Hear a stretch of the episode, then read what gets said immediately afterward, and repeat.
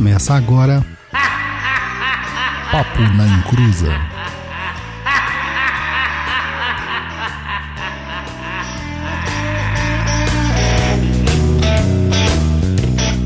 Começou! Aqui é Douglas Rainho e na Kimbanda não se faz nada com unicórnios e nem com fitas multicoloridas. Olá pessoas, aqui é o Roy e vocês hoje vão entender o porquê Exu não é guardião. Oi, gente, aqui é a Luciana. E quando bateu a meia-noite, o galo cocoricou. Ixi, mudou o horário? Olá, pessoal, boa noite, tudo bem? Mudou horário. Luiz, Lu, Luiz Guenca. E é o seguinte, meu time tá precário, precário, caindo pelas tampas, mas tá bom. Simbora. Então, pessoal, acho que hoje é o programa mais aguardado do ano, ou pelo menos desde quando a gente começou, né? Que é, é o de Kimbanda, mas antes vamos para os recadinhos do Luiz.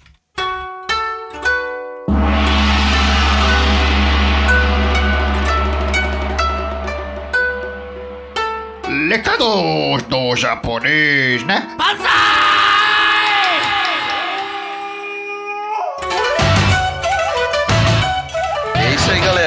Estamos de volta aqui e o japonês mais querido da podosfera brasileira. Menos para o senhor Henrique Fácil, que odeia a minha vinheta. Como? Minha vinheta é muito da hora. Bom, é... eu vim aqui lembrar para vocês sobre os nossos meios de comunicação. É, então, se você quiser mandar aquela mensagem marota para criticar, elogiar, dicas e sugestões, é aquele e-mail que já tá manjado. Contato arroba perdido.co. É, para falar mais assim, abrangente, se é que existe essa palavra, também é só entrar lá no nosso grupo no Umbral no Facebook, Papo na Encruza Podcast. Siga também nossa página no Facebook em facebook.com/barra Papo na Encruza e no Twitter que é twitter.com/barra Papo na Encruza. E é o seguinte, estamos tendo um aumento significativo em nossos downloads e também números de inscritos no feed. Isso é muito bom para todos nós. Lembre sempre de assinar o nosso feed no seu agregador de podcast, no iTunes e no Spotify. Compartilha também com a galera, com os amigos, inimigos, familiares, cachorro, grupo no Facebook, papagaio, grupo no WhatsApp e também no WhatsApp daquela sua tia Beata fervorosa e no mural da igreja. E tem alguma outra forma de ajudar a gente também, Luiz? Você sabe qual é? Sim, claro que eu sei. Você pode ajudar a gente pelo sistema de apadrinhamento. Você pode nos apadrinhar em www.padrim.com.br barra papo na encruza a partir de um real. É, e você também tem uma outra forma, sabia? Tem um tal de um aplicativo aí chamado PicPay. Você instala o aplicativo, vai lá em picpay.me barra papo na encruza. E é legal esse aplicativo porque ele te dá umas oportunidades de cashback, cara. Que é devolver uma parte da grana que você gasta lá nele. Da hora, né? É isso aí. Entra lá, escolhe qual a sua melhor categoria entre Egum, Kiumba, Exu Trainee e Exu de Ouro e ganhe acesso ao nosso grupo secreto lá no Telegram. E a partir da categoria Kiumba você concorre a prêmios sempre que dá. E mas como o propósito da gente não é enriquecer e sim manter o programa, a gente tem uma outra forma que os ouvintes podem nos ajudar sem gastar seu rico pataco. É, esse é muito fácil. É só compartilhar os nossos episódios aí e comentar nos mesmos. Compartilha aí no Facebook, no WhatsApp, no ICQ, no Orkut, meu, o que tiver, vai falando, vai falando, vai falando.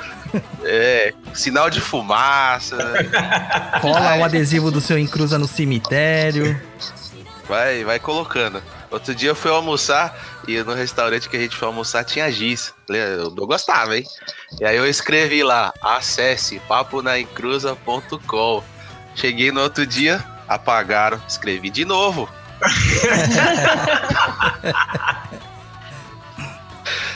Da próxima vez, Luiz, leva caneta permanente. É, tem que escrever pra não, não apagar. Então, é isso aí. Muito obrigados a todos que nos ajudam de todas as formas, seja elas financeiras para manter o nosso programa, seja compartilhando. E vamos que o pessoal tá empolvorosa aí, porque hoje a conversa tá muito apimentada. Então é isso aí, pessoal. Então eu tenho uma perguntinha para vocês aqui. Se a Umbanda é 190 da Macumba, quem banda seria os Illuminatis? É, fica essa aí a reflexão para vocês. Mas antes disso, Douglas, você quer fazer o, o disclaimer explicando sobre esse programete de hoje? Claro, senhor Rodrigo Mesquita. o segundo melhor desenhista deste programa. É porque eu não sei desenhar nem aqueles palitinhos, né? O Luiz muito menos, então já sabe como é. Vamos lá, disclaimer, galera, que para quem não sabe é um aviso, né? Antes da gente começar aqui, a gente quer dizer que a gente vai mostrar o panorama, alguns panoramas e comparativos das quimbandas que nós conhecemos, praticamos ou que estamos de alguma forma inseridos. E também vamos tentar trazer algum um pouco dos autores que nós lemos e dos sacerdotes que nós temos conhecimento que praticam quimbandas. Mas a gente tentou também trazer autores e sacerdotes que praticam por aí, que tem livros lançados e tudo mais, mas, cara, você acredita que ninguém aceitou participar do Papo na Encruza? Por que será, né? Por que será, né, cara? Não sei, mano. Não sei por que, que não aceitaram. Então, antes que a galera fica aí de mimimi, ou que a galera venha aí depois com dorzinha de cotovelo, falando bobagem pra gente, com reclamações póstumas, a gente já deixa aqui claro que a gente não vai aceitar as mesmas. Então, se a gente falar alguma coisa aí que eles julguem errados ou contraditórias, é para se lembrar que a gente deu espaço para eles se manifestarem, mas que eles recusaram. Sim, e eu vou agradecer novamente o Thiago, nosso assessor de imprensa, né, Douglas, que entrou Sim. em contato com toda essa galera, com todos os autores, é, os autores que nós vamos recomendar aqui, que nós vamos falar sobre, é, todos eles o, o Thiago entrou em contato e falaram que não dava por causa de agenda, porque não, não dá entrevista para podcast em português. Não dá entrevista para podcast em português. Então, é, vamos pegar todo esse nosso conhecimento e eu não, né? Mas a Luciana e o Douglas. E vamos repassar aí, né? Então vamos começar. Pera aí, Douglas. E o Luiz, cara. Reclamar, se tiver reclamação, www.reclameaqui.com.br. Escreve lá. Pode colocar lá a reclamação, não tem problema não. Se tiver elogio, www.paponaincruza.com. Mano, imagina a galera do Reclame aqui falando, mas que diabo é isso de papo lá em cruza que tá entrando um monte de reclamação aqui? Não dá ideia, Luiz. Os inimiguinhos aí não vão gostar. Não, é. recado, recado dado. Quiser reclamar, reclameaqui.com.br. Só deixa eu dar um ok aqui pro Gerson Santos. Gerson, a gente tem adesivos, cara. Os nossos padrinhos, quando a gente manda algum prêmio para eles, eles recebem adesivos do, do Papo na Encruza. Vai ver se a gente manda algum pra galera e sorteia pra mandar pra galera. Isso aí. É, vamos então começar. O que é a Kimbanda? Alguém pode começar aí? Segundo a definição do Roais, do Micaelis, do Aurélio. Nah. Então, cara, Kimbanda. Todo mundo confunde Umbanda com Kimbanda, né? É, é. E algumas pessoas até atrelam dizendo que a Kimbanda é uma religião o inverso da Umbanda. Uhum. Pra gente começar a entender o que é Kimbanda, a gente tem que entender que existem diversos tipos de Kimbandas diferentes. Então, basicamente, a Kimbanda, ela não é uma religião mas uma prática. O que tá. antigamente a gente chamava de seita ou culto. Né? Hum. E ela não é mais nova do que a Umbanda. Existem alguns relatos e algumas, alguns estudos que demonstram que a Kimbanda é anterior à prática de Umbanda.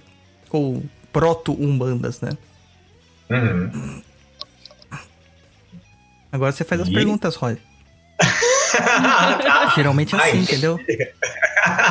Aí depois, então, o, tá. depois o, o ouvinte fala que a gente tá sem sintonia, que a gente não tem ritmo, daí a gente fica. Caramba, mano. tá bom, então vamos começar então com a Kimbanda com K e a Kimbanda com Q. Só pra gente então colocar o que a gente com Q, certo? É, o Roy, é, a gente tá falando assim de Kim, a gente vai falar mais sobre Kimbanda com que, que é a Kimbanda mais brasileira, mas até isso assim é meio difícil de você definir. Porque existem diversas formas de falar Kimbanda, cara, de, ou de praticar Kimbanda, ou de dizer se ela é brasileira ou não. É, a Kimbanda mais anterior que nós temos notícia seria a Kimbanda provinda lá da, da, da região de Angola e de Congo, da África, né? Uhum. Aí o que acontece? Essa, essa Kimbanda de lá, ela na verdade, ela era todo um sistema ritualístico de feitiçaria e cura. E o Kimbanda, quando se falava Kimbanda, a gente estava falando do sacerdote. Estava falando, na verdade, do praticante, do feiticeiro, do curador, do curandeiro. Então, é um indivíduo. Então, o Kimbanda, que uma tradução mais próxima seria é, é, curandeiro, xamã, pajé ou feiticeiro, seria aquele que praticaria a Umbanda, que seria o, uma ritualística de culto aos ancestrais e conhecimentos mágicos provindos das ervas, da terra e também de magia dos, dos próprios ancestrais, que se uhum. assemelha um pouquinho com a Umbanda no seu início. Lembrando que não há uma questão ética nesta Kimbanda. Então, se eu tinha uma doença, essa doença era atrelada a um espírito muito parecido com o que acontece nos, no, com os povos nativos brasileiros. É, se eu tinha, por exemplo, uma epilepsia, essa epilepsia era tida como uma possessão espiritual ou uma batalha do meu, da minha alma com uma entidade espiritual, sendo que ela podia ser um, encantado ou uma entidade humana, é, ou até mesmo outro feiticeiro. Então, nesse embate, o, o feiticeiro, Kimbanda, ele faria é, certas magias, feitiços ou, ou rituais para que houvesse esse embate e a pessoa que estava cometida, que ele estava atendendo, teria.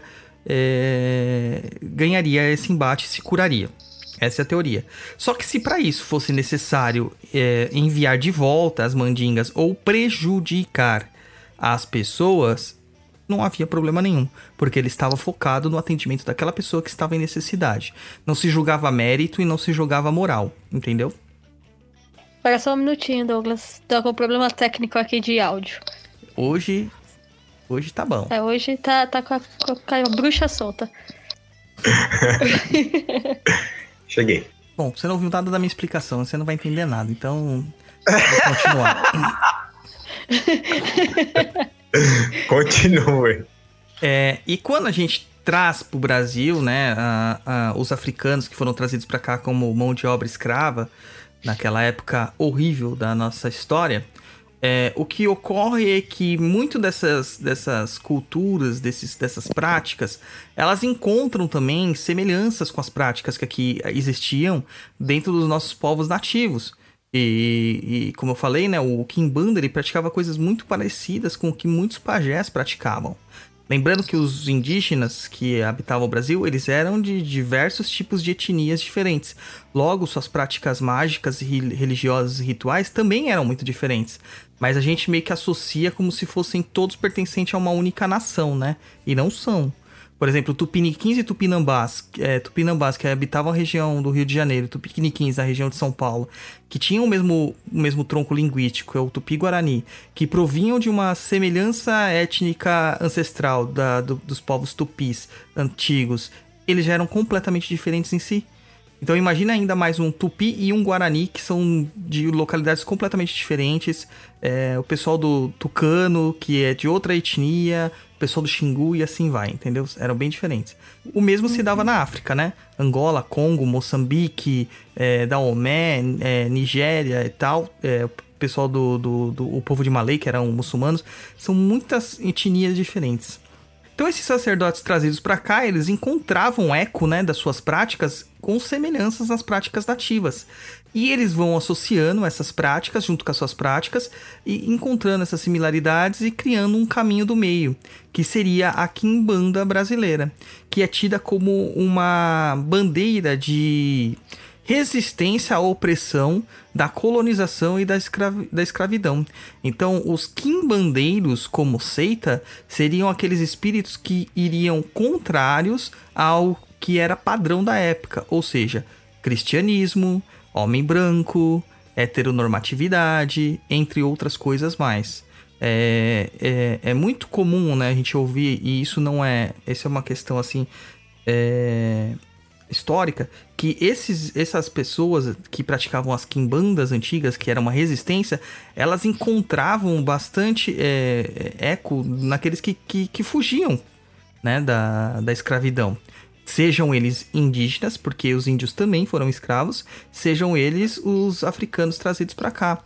E justamente para se opor àquela questão, é, tudo que lembrava a escravidão, mesmo que eles tivessem tido uma catequese, eles se voltavam contra tudo aquilo. E por isso que eles fazem aquela associação primeira com o diabo uh, europeu, né, o diabo cristão, como uma forma de, de, de mostrar realmente que eles eram o oposto daquilo que... Do que era, do que era imposto, né, também, Sim, né? do que era, que era imposto.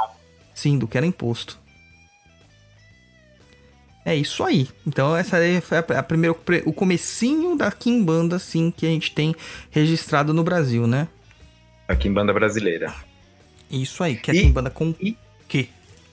A Kimbanda com quê? E a Kimbanda clifótica?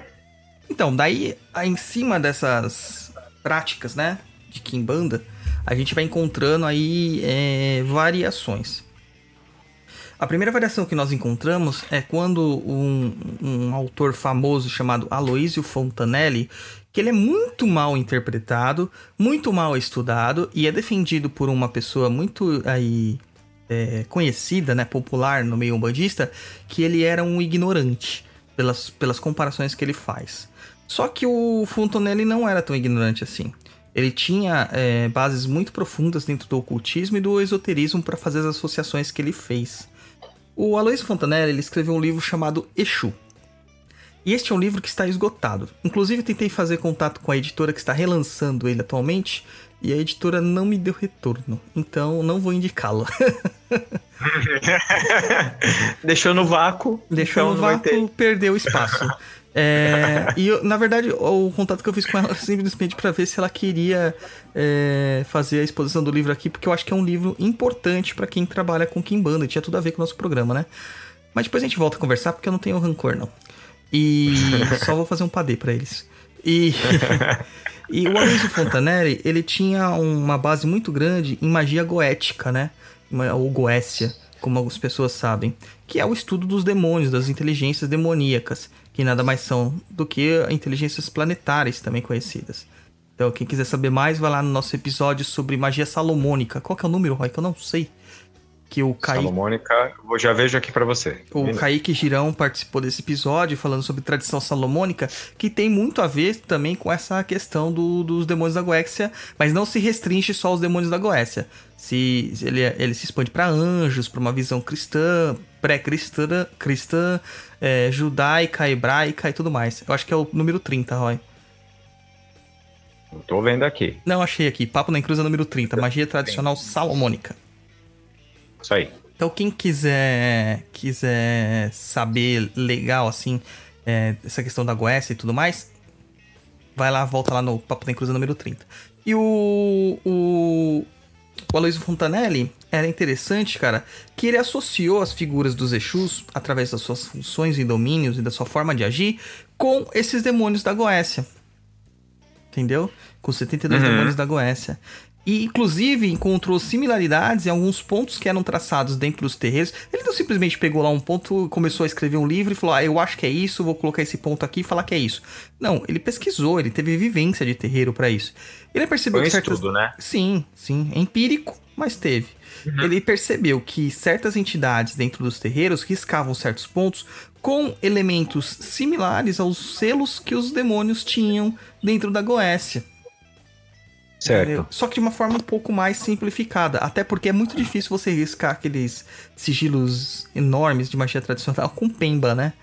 É muito uhum. E ainda com espaço limitado, né? É muito difícil. Então é a primeira Normalmente por pessoas que não faziam nem ideia daquilo também, né? Exato. A maior parte dessas pessoas naquela Sim. época eram médiums inconscientes, né? Aham. Uhum. E que ao contrário do Aloysio Fontanelli, não tinham é, esse conhecimento, né, de, de, de Goécia, no caso. É isso. Isso a gente tá falando, gente, do começo do século XX.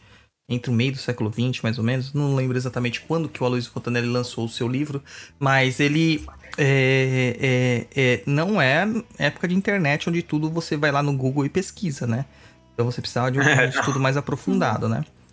E Aham. em cima disso daí, você começa a traçar os, os panoramas sobre a Umbanda Goética, né? Que é uma Umbanda focada nessa, nessa associação dos, dos demônios com o- os espíritos Exus e Pombagiras. E a gente vai ver isso aí também no trabalho do, do Nicolai Friswold Matos, né? De Matos Friswold, que ele também faz essa associação, segue um pouquinho dessa vertente. É, e a gente vai também encontrar outras versões que são da Kimbanda chamada Clif- Clifótica, né? Por causa das clifas, que é a árvore Uhum. da morte, que é a árvore invertida, a árvore negra, a árvore, sei lá, do mal, como não sei os nomes que dão por aí, da Cabala, que seria a árvore do, do, do materialismo dentro da Cabala. É, isso aí, outro, qualquer outro dia a gente chama, chama o Léo pra falar sobre isso aí de novo. Aí Isso. a gente encontra essa questão das- da, da Kimbanda clifótica e também uma Kimbanda chamada de gnóstica ou de espiri, ah, Kimbanda dos espíritos gnósticos, que também foca nessa questão das entidades como demônios ou inteligências planetárias. E aí tem a Kimbanda luciferiana, que, que mistura um pouquinho do luciferianismo, tem a Kimbanda satânica, que mistura com o satanismo, e cara, e tem Kimbanda pra caramba aí sendo criada à torta e à direita. Não sei se a Lu tem Sim, é. conhecimento de mais alguma. Não, só essas mesmas também. Deve ter mais alguma maluca por aí, mas. É. Ainda. É que eu já, eu já vi. é, tem uma que eles misturam um elemento de bruxaria. Tem um nome, mas eu não. Eu não consigo lembrar agora. Eu vi até esses dias. É, e- Uma. É que assim, né? é- é, eu não sei quais são os critérios para que as pessoas têm para criar suas quimbandas, então é, aparece coisas muito diferentes, né? Aí com com, com o passar do tempo, né? E aí esse era, era baseado ele esse daí pelo que eu tinha entendido mais ou menos eles pegavam elemento de bruxaria clássica, né, Pra não falar que é o wicano, e adicionava com a Kimbanda. Então tinha tinha os sabás, uma coisa meio é, fora aquelas diferentona, assim, né? Fora aquelas pessoas, né, Lu, que pegam, é, que praticam a sua vertente, né, a gente vê muito isso hoje em dia, magia do caos, ou bruxarias, alguns ramos de bruxaria, que eles têm a sua vertente, só, o seu trabalho espiritual diferente, diferente de uma umbanda ou quimbanda, mas que incorporam ou trazem pra dentro da sua prática esses espíritos, né, como Sim, Exus e. Pombagiras.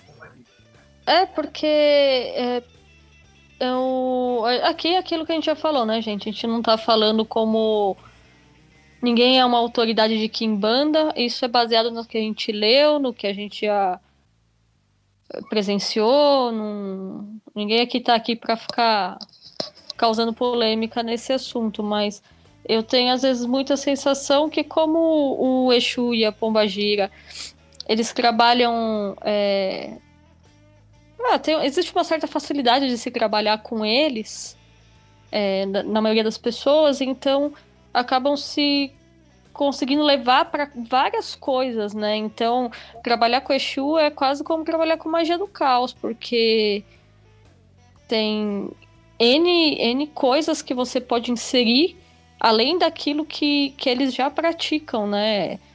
E sei lá, tem uma certa liberdade em alguns cultos, né? Não dá pra falar que é 100%, mas acredito que tem uma, uma boa parte de quimbandas que tem uma, uma liberdade de acontecer coisas dentro dela que em algumas acontecem, em outras não. Aí é meio como um negócio, acho que da própria Umbanda, né, Douglas? É complicado falar o certo e o errado. É, não tem um certo e errado, né, tem as Porque- práticas, né. É, tem as práticas, né? Cada um ali tá vivendo aquilo que tá dentro das suas verdades, né? Aí. Aí também não, não é uma questão de certo ou errado, é aquilo que. Coisas que você vai gostar mais, coisas que você vai gostar menos, afinidades, né? É. Só para lembrar aqui, o livro do Aloysio Fontinelli, o primeiro, Data, não tem uma data exata, mas é o que dá para ver em alguns livros, assim, é 1951. Tá, metade do século XX. Isso. 1951. O homem não tinha ido nem à lua ainda. Não, eu ia falar um negócio, mas deixa no gelo. Tá ok. Falando em gelo, gelo. Não, não é o gelo você me- do. Não, é o mas gelo. falando em gelo, gelo, você me paga, cara. Meus ouvidos sangram neste momento. Que horror. Então, vamos lá. O que, que a gente pode continuar falando agora? Você quer que eu dou pistas? Não, não dê nada. Não dê nada. Vamos continuar aqui. É, Segue a pauta, japonês. A Kimbanda, então, basicamente você tem N tipos de Kimbandas, estão sendo criadas Kimbandas a todo momento, assim como estão sendo criadas Umbandas a todo momento. Só que nenhuma delas, elas têm um corpo de religião propriamente dito, né? O foco da, Uhum. da Kimbanda, ele é mais um atendimento é, um a um, né? Um vezes um ali, um atendimento mais personalizado. Por isso que muitos kim, da, que praticam Kimbanda, ou que vão no terreiro de, um, de Kimbanda, se assustam quando as entidades se manifestam e começam a chamar para as consultas, que são pagas, é, justamente com essa paga e com essa facilidade em pedir aquilo que quer. Qualquer coisa. Uhum. É um serviço Uhum. que está sendo contratado e um feiticeiro, ele não, não vai te questionar. Né? Ao contrário. Eu acho que Pode falar, Lu. Acho- que uma coisa que é importante deixar claro, né, Douglas, para as pessoas é que a Kimbanda, ela fora da Umbanda, ela não vai prestar aquele trabalho de caridade, né? Para as É. pessoas não ficarem chocadas, né? É, não é caritativo. Você paga para a maioria das vezes. Eu, eu, por enquanto, não conheci nenhuma gira de Kimbanda que se não pagasse para entrar. Porque vai acontecer um trabalho lá dentro. Você e normalmente o trabalho pago é para para o material, aquela coisa básica, né? Ninguém trabalha de graça. Sim. Ali dentro, né? Na Kimbanda. E não tem nada de errado nisso, porque é dentro daquele, daquele culto. É, a gente te- tem que deixar bem separado que não é a Umbanda. A gente não tá falando da Kimbanda trabalhando dentro da Umbanda. É um culto fora, então esquece a caridade. E- E não tem nada de errado também não ter caridade, gente. É. Não é o fim do mundo. Até porque a Kimbanda ela gosta muito de trabalhar com contratos, né?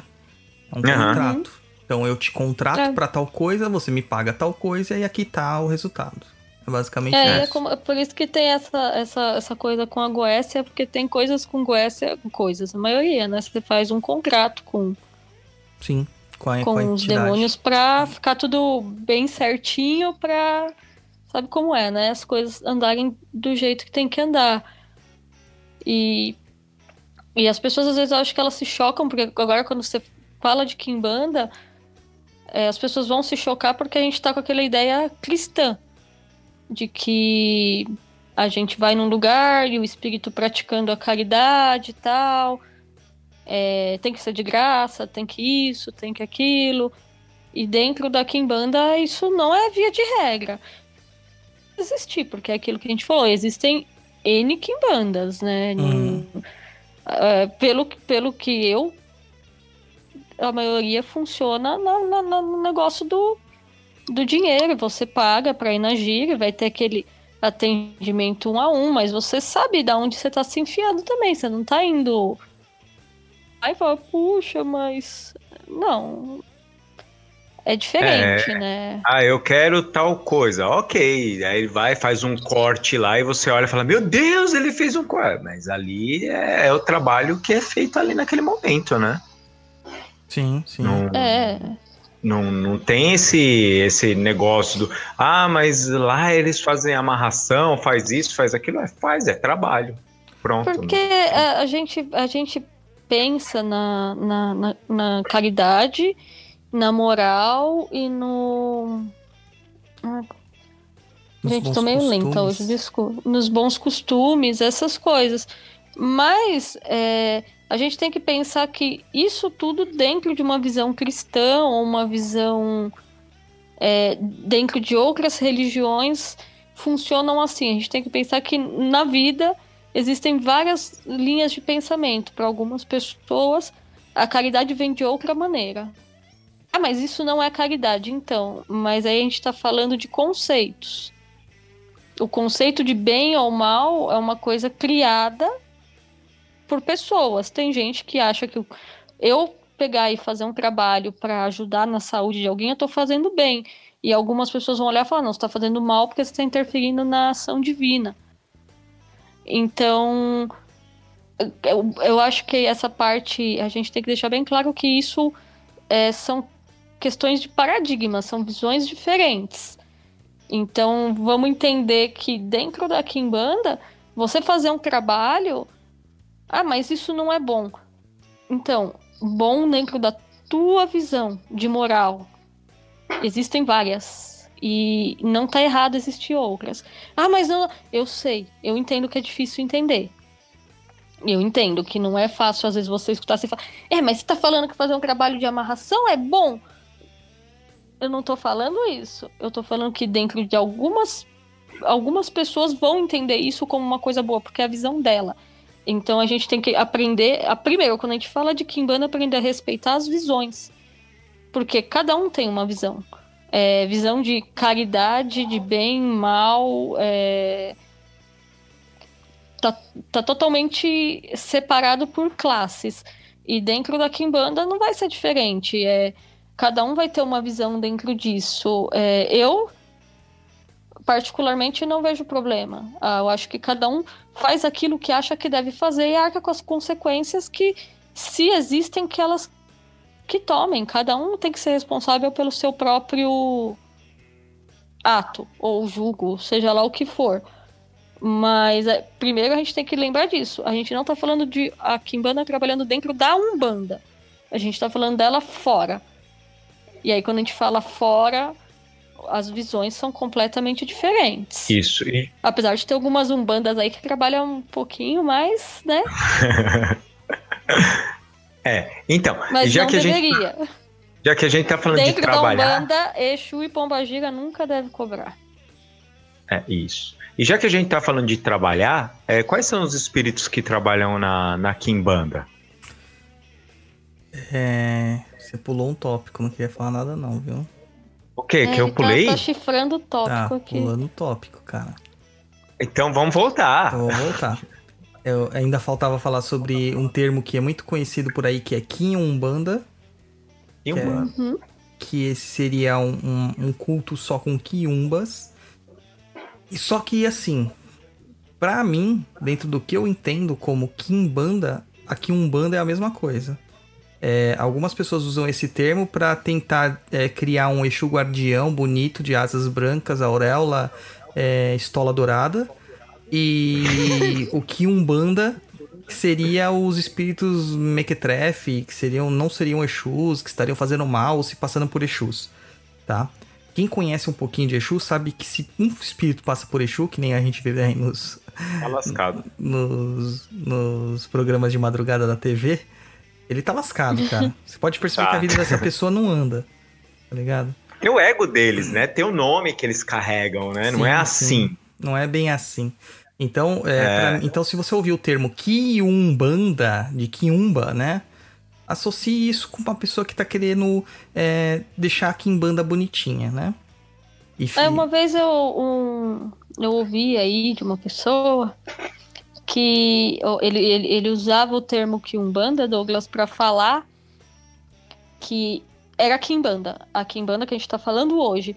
Porque é onde tem corte, porque essas coisas, isso daí é coisa só de espírito atrasado, que a Kimbanda, o Exu e a Pombagira não faz isso, é o negócio que a gente Oxi. falta no Guardião, mas não era, não era da, da turma do Guardião, não.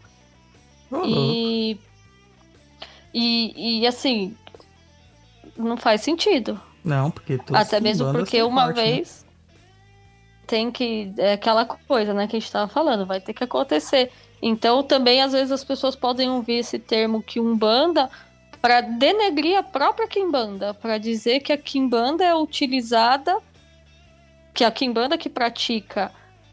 Essa Kimbanda praticada fora da Umbanda é uma Kimbanda negativa que não existe, que Exu só faz o bem e, e fim. É a galera que gosta de deixar todo mundo limpinho, né? É, higienizador. É, é, o- é o- a pessoa que não consegue entender que no mundo existe dualidade. E que às Isso. vezes a gente. É, foi que eu volto no, no, no que eu falei. Bem e mal são conceitos criados. E aí a moral e ética são coisas diferentes. Então, é, são pessoas que não conseguem compreender que tudo tem dois lados. Sim, sim. E até porque na maior parte das fontes que eu estudei sobre Kimbanda, é, quando se fala sobre as entidades, que a gente já vai entrar daqui a pouco nelas, mostram que as entidades fazem tudo. Bem, mal, Uhum. ou neutralidade, trabalhos neutros. E isso aí é... Sim. é- Independe, né? Independe. Sim, total. E aí, Roy, pra você não pular, deixa que eu puxo aqui. O Tá último termo aqui de definição de Kimbanda seria a Kimbanda praticada dentro da Umbanda, Sim. entendeu? Que já não é essa Kimbanda que nós estamos falando antes, que seria uma Kimbanda, entre aspas, seita, né? É a Kimbanda, Uhum. uma Kimbanda independente, seria um termo mais adequado. Né? A Kimbanda na Umbanda, ela está subjugada sempre à direita. Então, sempre no trabalho de Kimbanda dentro da Umbanda, os espíritos da direita, pretos velhos e caboclos, estarão ditando as regras. Então, os espíritos eles não vão ter a mesma liberdade de atuação que eles teriam na Kimbanda é, in- independente. Agora eu vou fazer uma perguntinha, tá? Porque de repente a pessoa entrou agora, na primeira vez que está ouvindo o programa. É, Ok. Seja bem-vindo. Seja Seja bem-vindo. Você. Que é a primeira vez que está aqui no nosso podcast, seja muito bem-vindo.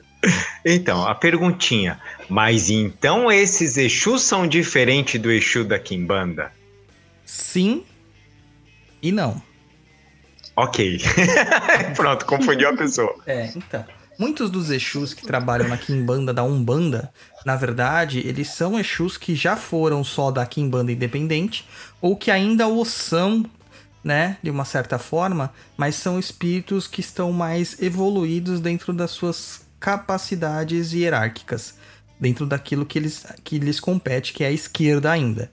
Não é que um Exu Certo. vai virar caboclo do dia pra noite. Não vai. Ele vai encarnar antes, vai passar em várias existências como os nós, vai sofrer pra caramba e depois de muito, muito tempo ele vai acabar se tornando é, um espírito de morto que vai aprender a ascensionar como, como segue de praxe, né?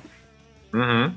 Então, alguns desses espíritos podem estar nas duas quimbandas. Porém, alguns eles já não trabalham mais na quimbanda só independente, justamente por esta questão de que eles entenderam que se eles praticam o desmanche de, de trabalhos negativos, que é praticamente a prática da quimbanda dentro da umbanda, eles ganham mais com isso. Entendeu? Então eles são Sim. mais ou menos como diplomatas, como negociantes, como aquele cara que faz o, é, o negociador de sequestro, manja? Uhum. É, ele conhece o cara que sequestrou, ele conhece o cara que cometeu o crime.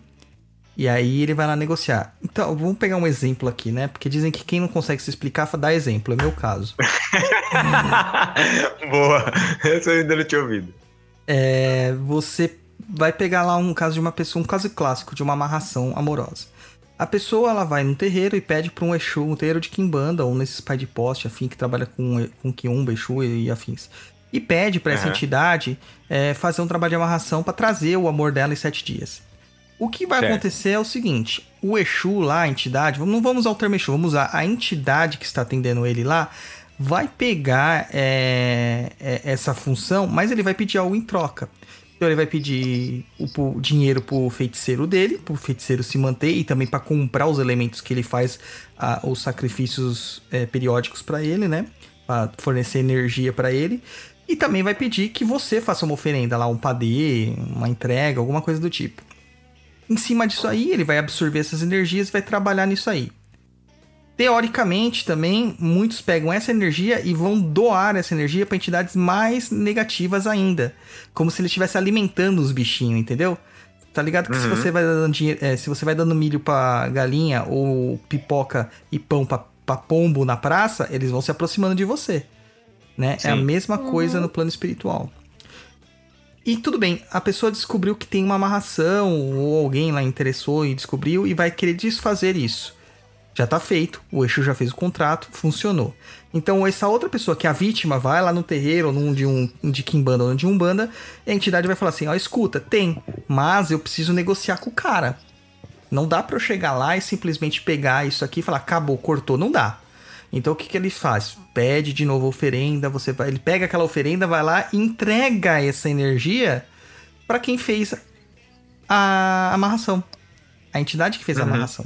E essa entidade fala assim: opa, legal, ganhei duas vezes, uma pra fazer e uma pra desfazer.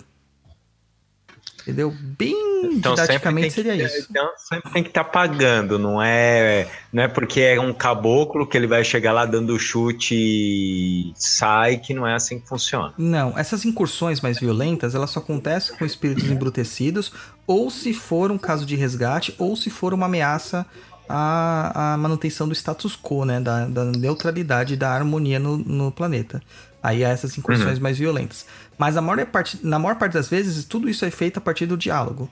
E nem, e nem são, nem são de fato esses, essas entidades da direita que vão lá dialogar. Essa entidade da direita vai conversar, se isso, isso dentro da Umbanda, né? Ela vai conversar com o Exu que ela tem sobre a tutela dela, e esse Exu tem permissão de adentrar esses campos né, mais densos, ele vai lá e faz essa, esse meio de campo, entendeu?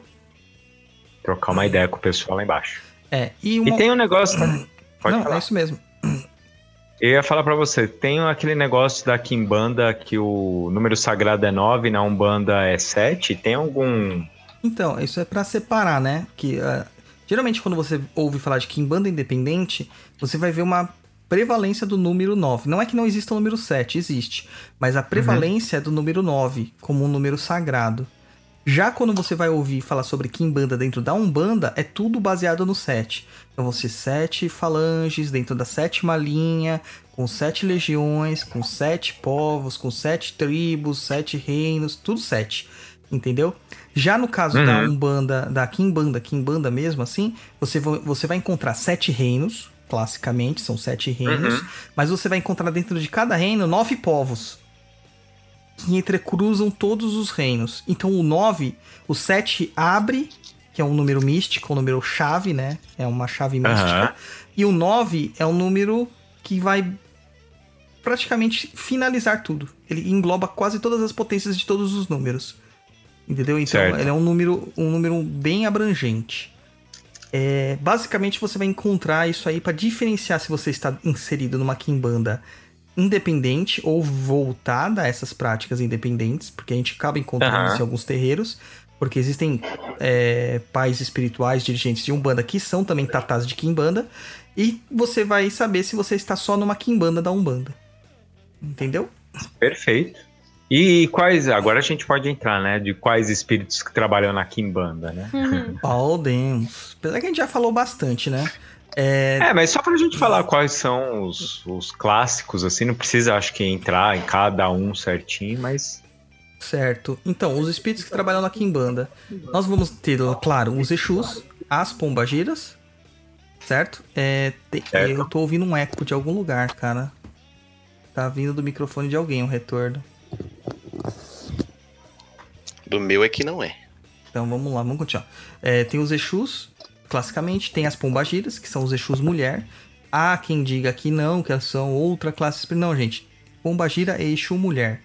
Ponto final. Classicamente, dentro da Kimbanda é assim.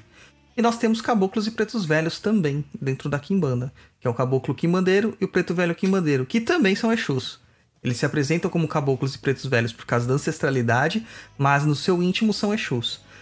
Tem os quiumbas, que são espíritos que estão mais ligados à, à negatividade e trabalhos negativos. Quiumba não faz nenhum trabalho positivo, mas eles são a bucha de canhão, ou basicamente é, o office boy né, do astral, é o operário astral. Então, quando tem que fazer um trabalho negativo, os Exus eles comandam as suas legiões de Quiumbas. E tem os Eguns, que na verdade são espíritos desencarnados que estão em evolução e ainda se encontram, nesse caso, o Egum aqui com um termo de um sinonimia, uma aproximação de espíritos que estão ainda atormentados e não conseguiram ir para âmbitos maiores, entendeu? Então permanecem ali, é, sendo, é, acabam sendo coagidos, né, ou cooptados pelas falanges de Kimbanda, pelas, pelas linhas de esquerda, para trabalhar dentro das suas, das suas potências e dos seus, das suas vontades. A maior parte desses eguns, eles acabam sendo enviados para fazer as obsessões mais simples, né, nos espíritos, no- nos encarnados. E são os mais fáceis de você retirar da aura das pessoas e dar encaminhamento. Então, se você for pensar até bem, até os Exus estão fazendo um bem de encaminhar essas almas, porque eles vão encontrar um lugar para ajudar eles e, de certa forma, é, dar continuidade na, na evolução espiritual deles. Sim. Tá? E o Douglas coloca que dentro da Kimbanda, que está na Umbanda, existem os espíritos dos cangaceiros, que também fazem parte deste lado esquerdo. E cangaceiro, quando eu falo, não é santo, gente. Não é espírito guardião também. Cangaceiro é pior do que o pior do pior dos Exus que vocês podem imaginar. Tá? E se você tem dúvida, pesquisa a bibliografia de um cangaceiro. Vejam o que eles faziam. Aí vocês vão, vão ver se eu tenho razão ou não. certo. E aí acho que vem a parte mais complexa, né? Que é os reinos, as linhas, as falanges e as legiões, né? É que no, no, na pauta deram acho que cinco páginas. É, que o negócio é complexo, né? Tem muita coisa. É, então, na Kimbanda, que está dentro da Umbanda, é, através de, de estudos de diversos autores, você vai ver que os autores eles divergem sobre essa forma de hierarquização. Eu, como sou uma pessoa que adora uma organização, eu tenho a minha própria forma de organizar através daquilo que eu é, percebi e observei dentro do terreiro das minhas práticas espirituais. Além de muita conversa com as entidades do, do, do outro lado, lá, né? Do lado esquerdo. E em cima dessa, dessa classificação, que é uma classificação que eu proponho para Kimbanda da Umbanda, que é a linha de Santos e Alma, sétima linha das, das sete linhas de Umbanda, é, a gente tem uma, uma versão também que são os reinos de Kimbanda nas Kimbandas independentes. Que é onde eu falei que são sete reinos, né? Mas que cada Uhum. reino tem nove povos. E dentro desses, dessas classificatórias, que você também vai encontrar inúmeras, o Friswold, ele cataloga de uma forma, é, o, Homo- o Babá Oswaldo de Omobatalá classifica de outra, é, se eu não me engano, o Copini de outra, e outros, outros mais por aí que praticam é, um, é, Kimbanda, cada um vai, vai hierarquizar isso da sua forma melhor, tá? Então, o, eu vou dar. Não sei se acha melhor eu falar brevemente sobre citar. Acho que sim, só, só para o pessoal saber que, que- do que, que a gente está falando. É, então vamos começar com as Kimbandas na Umbanda, que é, é, aquilo que está dentro da, da sétima linha de Santos e Almas. Lá nós temos sete falanges, que é assim que a classificação funciona dentro da Umbanda, pelo menos dentro da forma como eu classifico é, através dos meus estudos, né? São linhas, então nós temos lá sete linhas, né? Oxalá, é, Ogum, Xangô, Yansan, Iemanjá, Oxóssi e a linha de Santos e Almas. Né? Tô usando os nomes africanos, que é o que o pessoal mais conhece. Eu não chamo assim. Aí tem. Nessa sétima linha, linha de Santos e Almas, nós temos sete. Fa... todo- Na verdade, todas, mas como eu estava falando de Exu aqui, de Kimbanda, tem sete falanges, que seria o próximo nível, né? O subnível de, da, da, da linha em si. E aí a gente vai ter lá linha de Malê, linha das almas, linha dos cemitérios, linha Nagô, linha de Mossurubi, linha dos caboclos quibandeiros e a linha mista. E dentro de cada uma dessas aqui, a gente vai encontrar também sete subdivisões que são as legiões, que são regidas por um Exu específico. E a maior parte do nome desses Exus são muito conhecidos. Dentro de algumas Kimbandas clássicas, de algumas visões de Kimbanda de Umbanda, nós temos três regentes principais. Se- é, as- é, acima deles teria o maioral, que na- é, muitas pessoas associam a Lúcifer, mas em alguns estudos a gente vê que na verdade é o maioral daquele terreiro, seria o chefe daquele terreiro, então ele usa esse nome maioral. E teriam três manifestações dos Exus regentes, que é o Exu Rei, é, o Exu é Rei das Sete Cruzilhadas, não vou lembrar os outros dois que tem, mas eu sei que são três, Exu Beelzebub e Exu Astaroth, que se eu não me engano, que é o Astaroth. que são- Isso é Astaroth. é que são os três Exus que seriam, na verdade, a mesma pessoa, seria a mesma entidade, só que múltiplas visões, é, uma visão diferenciada de cada uma dessas entidades. Não é isso que eu, que eu acredito, tá? Eu acredito que existe o maioral, que é o chefe daquela casa, mas existe uma hierarquia mais formalizada dentro das linhas de, de Kimbanda. Desculpa se tá complicado, gente, que hierarquização é complicado. Mas em breve eu vou É lançar muita, um. muita informação. É, em breve eu vou lançar um estudo lá em artigos escritos e bem, bem detalhados lá no Perdido. Então acompanhe. Acho que o ano que vem. Esse ano eu não vou lançar mais não, a gente tá em novembro, eu não quero perder a vibe do ano não. Talvez ano que vem, lá pra fevereiro, eu lance pra vocês é, alguns estudos de Kimbanda lá no blog. Então a gente pode falar aqui que na linha de Malê, é, todas as linhas, é, as falanges no caso, a gente vai encontrar elas sendo regidas por um Exu. Esse Exu pode estar compondo as outras falanges ou pode não estar compondo as outras falanges. tá? Isso aí não é uma regra. Vocês já vão entender na primeira. Linha de Malê é a linha regida pelo Exu Rei. E nas, nas legiões abaixo deles, nós vamos encontrar a, a primeira legião de Exu Rei, repetindo o nome, por isso que eu disse que pode repetir. Exu Marabô, Exu Mangueira, Exu Tranca-Ruas, Exu Tiriri, Exu Veludo e Exu dos Rios. Essa linha de Malê, essa primeira linha de Malê, é uma das linhas mais, é, entre aspas, civilizadas, ou que tem um maior contato com o mundo humano, que compreende mais facilmente nossas angústias e nossos desejos. E geralmente são os Exus que mais se manifestam de forma incorporada. Todo mundo já ouviu falar de Marabô, de Mangueira, de Tranca-Rua, de Tiriri, de Veludo. Talvez o Exu dos Rios seja o mais desconhecido, né? Hum, E que também pode ser conhecido como o Exu das Campinas. Certo? Certo. Tá acompanhando, Roy? Eu tô. Tá tomando nota, Luiz? Sim, claro. Tô anotando tudo aqui.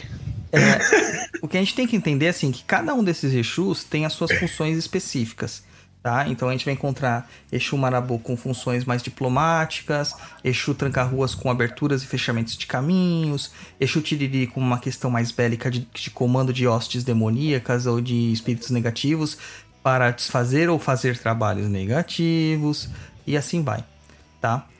É, na sequência, nós temos a Falange das Almas, que são regidas pelo Exu Omolu Rei.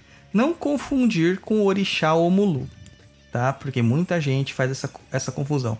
Até no começo, assim, na, na- algumas literaturas mais antigas, você encontra este nome escrito como Omulum, com N no final, que é o nome dado para alguns espíritos que se manifestam nesta falange, que aparentam ser, ser entidades mais primitivas, mais selvagens, com os corpos cobertos de pelos, garras, é, chifres, olhos vermelhos, presas.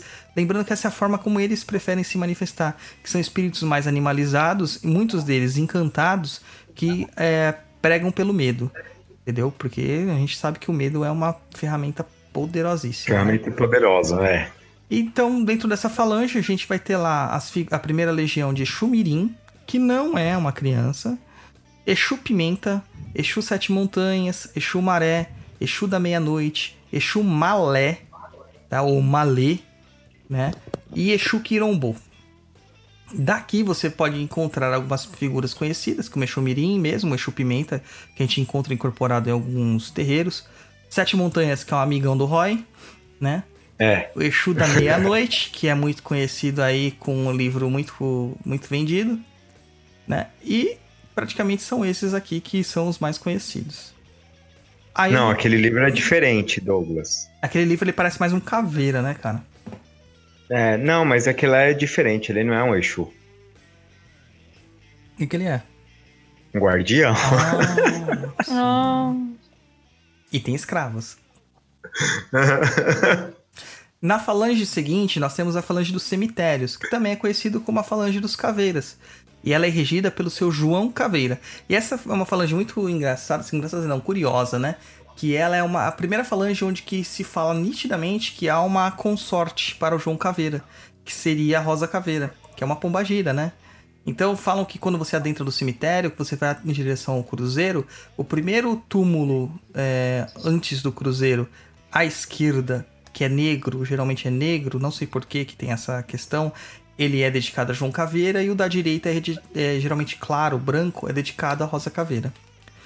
E- Olha só. e é uma linha que trabalha muito com as questões das curas. E, por incrível que pareça, eu vou falar uma coisa aqui que vai gerar um, um transtorno pra galera. É uma linha onde a maior parte desses Exus preferem trabalhar com médiums homens. Eles não gostam de trabalhar, apesar de ter a Rosa Caveira lá, né, que trabalha com mulheres, ela, eles Uhum. não gostam de trabalhar muito com médiums mulheres, por representarem justamente essa energia da morte, né, e a mulher ter esta questão de representar a energia da vida, da procriação e tudo mais. Né? É, existem até algumas lendas, alguns contos, histórias, não sei exatamente como definir, de, da, da tradição que diz que mulheres que recebem Exu Caveira muito constantemente acabam ficando estéreis, né? Então fica aí. A... Eu tenho conhecimento de algumas pessoas que tiveram realmente problemas reprodutivos e eram médiums desses Exus. Minha mãe teve. Problemas... E ela é médium do, Caveira. do Caveira. Então, pra você ver, eu conheço mais. Então, sua mãe é a quarta pessoa que eu conheço. É, teve sim. Teve problema de. É... Ô, Jesus. Ah, esqueci, depois eu lembro. Aí eu falo. Daí, dentro dessa falange do cemitério dos caveiras, nós encontramos lá como é, uma da sua, sua primeira legião o Exu Tata Caveira, que eu até vou fazer um, um parênteses aqui falando. O Exu Tata Caveira, na verdade, ele era um sacerdote de Kimbanda, daquelas Kimbandas antigas, né? Que vieram da África. E o Tata significa realmente sacerdote ou pai, né? Na linguagem do Kimbundo. E você vê que é o Caveira, por quê? Porque ele trabalhava muito com essas linhas e ele foi preparado para se tornar um Exu de, no pós-morte. E muitos Exus foram realmente sacerdotes de Kimbanda em vida. Olha só. É, a gente faz o estágio. Eu, por exemplo, sou Exu treinado. ah, minha mãe teve mioma. Mioma, muito bem. E aí vamos continuando nas legiões. Aí depois do Exu Tata Caveira tem o Exu Brasa, que ele é muito confundido. Até tem que fazer outro, outro. Nossa, essa, essa aqui vai dar trabalho. Tem o Exu Brasa, ele é um ser encantado. Ele lembra muito uma brasa mesmo, um, um pedaço de carvão ardente, né? E ele é um Exu encantado. É o fogo que nunca deixa de queimar. E é um Exu que não gosta de trabalhar com outras pessoas. Então, geralmente, quem trabalha com ele sofre muito com, com doenças da pele que parecem erupções cutâneas, com inflamações, com febres e coisas do tipo. E ele, geralmente, quando ele se manifesta de forma incorporada, ele aparece como um gnomo ou um duende. Então, é uma figura de baixa estatura, todo com o corpo pegando fogo e de forma enegrecida. E algumas pessoas é, é, acreditam que ele, na verdade, é um Exu Mirim, ou um Exu criança, que não é esse Exu Mirim que a gente citou, que seria um Exu criança. E ele usa um termo de brasinha para eles. Até o Nicolai usa esse, essa história num dos seus livros, que é do Exu, né? Ele também Uhum. fala sobre isso, e mas na verdade é um Exu natural encantado, então ele não se assemelha em nada com um ser humano. Ele lembra um humanoide. Não dá pra você dizer que ele é uma criança.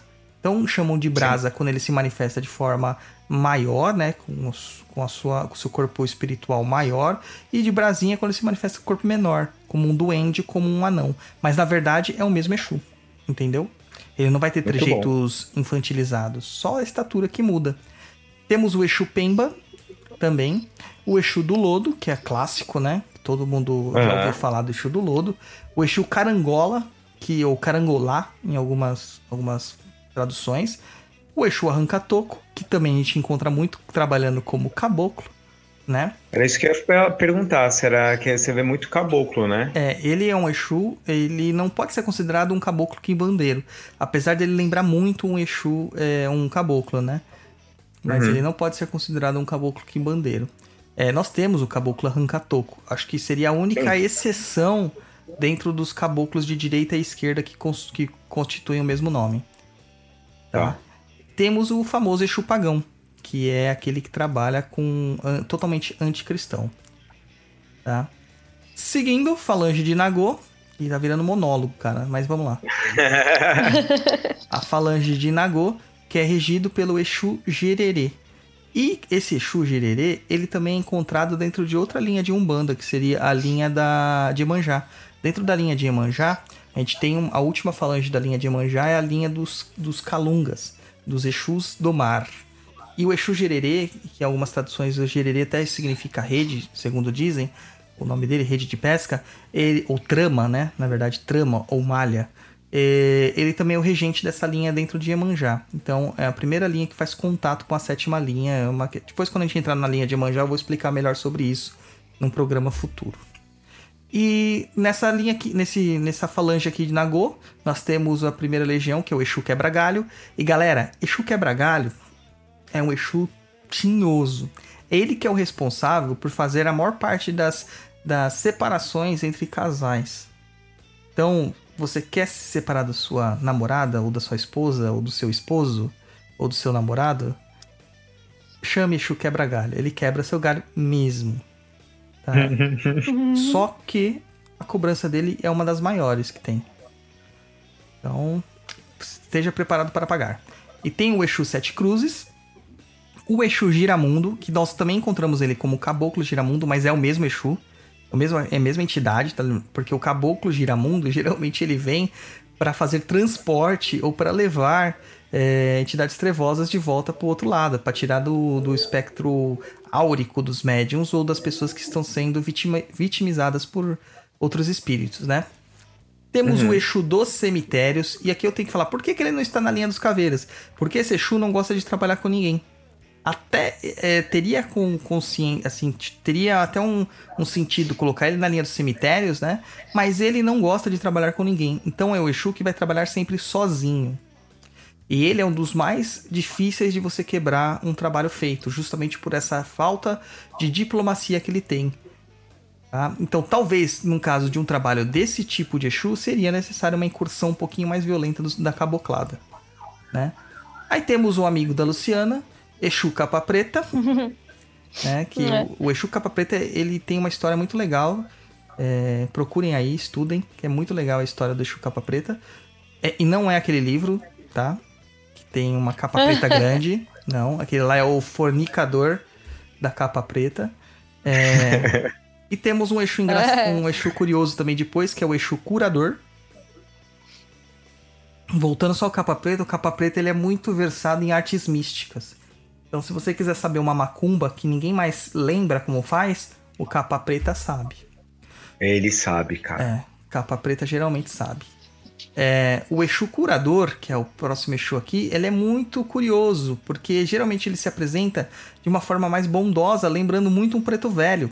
E ele faz Olha curas. Só. Basicamente, ele trabalha curando, né? É... E aí vamos, a gente vai entrar naquele negócio. Ah, mas tem espíritos que fazem curas em outras religiões. Tem o tal do Dr. Fritz. Uhum. Que é um puta de um Exuzão. Dr. Fritz uhum. não é, é um médico alemão que praticou desgraças quando estava vivo e que na morte tem que voltar para fazer interferências cirúrgicas materiais nas pessoas para ele conseguir a sua evolução. E todos os seus médios têm problemas na vida ou mortes violentas.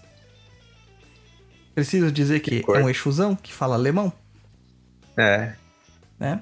E temos o Exu Ganga, por fim, aqui nessa legião de Nagô, que é tido como o mais violento de todos os Exus. Né? É, eu já falei pro Roy e pra Luciano, outro dia a gente tava conversando, e eu falei que eu já vi um Ganga manifestado quebrando uma cadeira no meio com um chute. E a médium era uma mulher frágil. Uhum. Certo? e ele quebrou uma cadeira de madeira maciça no meio com um chute, sem deixar nenhum tipo de vestígio na médium dele.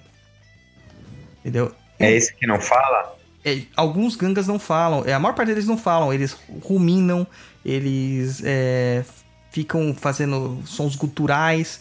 Muitos se manifestam em médiums que não têm capacidade de recebê-los e começam a sair correndo e bater na cabeça do médium na parede até sangrar. São muito violentos, muito violentos. E são aqueles Exus que judiam da, do médium. Então, raramente eles se manifestam. Eles vão se manifestar muito quando o negócio está muito denso. Muito denso mesmo. Tá? Aí vamos para a próxima falange, que é a, a da galerinha da esquizoterices, adora. Que é a falange de Mossorubi. Que é regida pelo infame Exu Kaminaloa. Que é a gente já citou aqui em vários programas, que seria a falange que trabalha com os as doenças de uma forma geral, principalmente as doenças mentais e psíquicas, tá? E o Kaminaloa, ele é a doença em si. O Kaminaloa, ele na verdade é um espírito encantado também. Então, ele é a própria definição de doença. Daí a gente vai ter lá, legião, primeira legião, a legião dos ventos, que é a legião dos Exu dos ventos, ou Exu Ventania. Temos a legião do Exu morcego, que quem já viu uma manifestação de morcego sabe que eles realmente têm características vampirizadoras pedem sangue. são ótimos para fazer é, extermínio, né? ou remissão de tumores, secando os tumores, ou literalmente comendo o tumor, né? Vamos ter o Exu Sete Porteiras, ou Porteira, ou Sete Portas, é o mesmo Exu, tá? Que trabalha com as passagens. Inclusive, esse Exu, para você ver como é, como é tão poderosa essa linha e tão difícil, sabe onde que a gente encontra esse Exu, Roy? Onde? Em todas as portas de qualquer local que tenham espíritos que possam estar em sofrimento. Terreiros, igrejas, É. cemitérios e hospitais. Tanto para não deixar sair quanto para não deixar entrar. Exatamente. Olha Exatamente. só. Tá? O, o porteira, ele também tá em todas as portas de terreiros, sempre sendo conduzido por Exu, é, pelo Exu Kaminaloa, que é o seu regente, mas principalmente pelas falanges de Ogum. Pela falange de Ogum de Ronda, Ogum Megê, e o Ogum, geralmente o Ogum da casa, daquela casa específica, que o, Exu, o Ogum chefe daquela casa. Entendeu? Certo. Aí temos o Exu Tranca-Tudo, que muitas pessoas confundem com Tranca-Ruas, mas ele tem um escopo bem maior de trabalho, de atuação. O Exu Marabá, o Exu Sete Sombras, que, que é um Exu também muito complexo, cara, muito místico. Ele é muito oculto, é um Exu difícil de trabalhar porque o que ele diz hoje, amanhã não se mantém, sabe? É muito complexo de você trabalhar com ele também. E o Exu Kalunga, ou Kalunguinha, ou chamado de Exu Duende, porque também é um Exu natural e que se apresenta como um duende. Ah, na sequência temos a falange dos caboclos quimbandeiros, que também é bem curiosa, né? Que eles se apresentam como caboclos, nem sempre como caboclo índio, mas também pode ser um caboclo africano. É, e eles são regidos pelo Exu Pantera Negra. E quem assistiu o filme Pantera Negra da Marvel vai encontrar muitas coisas semelhantes com o- a lenda do Agasu, que é o Exu Pantera Negra. Pantera Negra. aham. É. Que, que o Exu Pantera Negra é tradicional da região do Daomé, né? Benin, Daomé. Aí temos lá nas legiões dele Exu Sete Cachoeiras, Exu Tronqueira, que também está em todas as tronqueiras, mas não que ele é o Exu que fica na tronqueira, mas sim o Exu que é responsável por aquele elemental inferior que se alimenta de negatividade que fica dentro da tronqueira. Tem o Exu Sete Poeiras, que é especialista em fazer afoxés e pós-mágicos. Os Exus das Matas, é, o Exu das Sete Pedras, voltando ao Exu das Matas, onde eles gostam de médiums retos, médiums corretos, e eles se importam demais com os médiums deles, às vezes se manifestando mais como um caboclo, na verdade, que, que é bem, sabe, rígido, né? Do que Aham. de verdade com a figura de um Exu. Inclusive tem alguém aí que recebe Exu das Matas que está usando material é, com direitos autorais de forma incorreta, e ele Ih, não bicho! deve ser um Exu das Matas. Não deve ter um Exu das Material Matas. inapropriado? É. Material com direitos autorais dos outros, sabe? Apropriação indébita? E não deve ter o Exu das Matas trabalhando com ele, não, porque esse Exu é muito correto. Temos o Exu das Sete Pedras, que é um Exu que a gente poderia dizer que estava ouvindo o nosso papo na encruza com o Frater Cassiano, que é um Exu alquimista. Além da alquimia, ele gosta muito de trabalhar com as ciências esotéricas, né? Principalmente a astrologia. Sim. né? Uh, temos aí na sequência o Exu do cheiro, ou Exu cheiroso, e isso é um jeito jocoso de falar, porque ele lembra cheiro de flores, mas flores de cemitério, e muitas vezes também cheiros de putrefação. E o Exu Pedra Negra, que também trabalha bastante com alquimia, também é um outro Exu que trabalha bastante com alquimia. Uh, por fim, nós temos a última falange, que é a falange mista, que é regida pelos Exus dos Rios e Campinas. E aqui eu tenho que dizer que é uma falange com poucas informações e que eu fiquei meio que assim, através do estudo, categorizando aqueles que poderiam estar, estar aqui dentro. Então é, a- é aquela é, é, falange de entrada dentro da Kimbanda, entendeu? Então nós temos lá na primeira legião os Quiumbas, que é aqueles espíritos mais endurecidos que só praticam desculpa, só praticam o mal. Temos os pretos velhos quimbandeiros, que na verdade são entidades como Exus, né? Mas aqui eles não se enquadram em nenhuma das outras linhas, então eles são colocados, deslocados para linha mista. Temos os cangaceiros, que é aquilo que eu falei, que é terrível, né? de trabalhar. Temos as pombagiras e todas as falanges de pombagiras. E antes que alguém fale que eu, eu tenho sete linhas de. seis linhas de Exu e, e seis falanges de Exu e uma falange de. uma legião de pombagira, lembre-se, uma pombagira não faz trabalho que sete Exus fazem. Entendeu? Então elas não precisam de número, elas são poderosas por si só. Né? Temos eguns. Temos os eguns, que são esses espíritos desequilibrados em desenvolvimento. E temos dois Exus aqui que são muito é, diferenciados, que é o Exu Pinga Fogo. Eu acho que muita gente já ouviu falar desse Exu. É um Exu difícil de se manifestar incorporado, mas geralmente quando se incorpora são médios muito bons que trabalham com eles.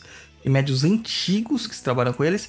E os Exus com características bem mais africanas, que são os Exus africanos mesmos. Que eles vão é, geralmente levar o nome de Bará, ou Eligbara, ou vão usar Odara, ou nomes que são ligados realmente à mitologia é, africana, seja ela da região do Benin, seja ela da região do Nigéria, ou qualquer outra região que é mais focada nos cultos de ordem Yorubá e Fon, né?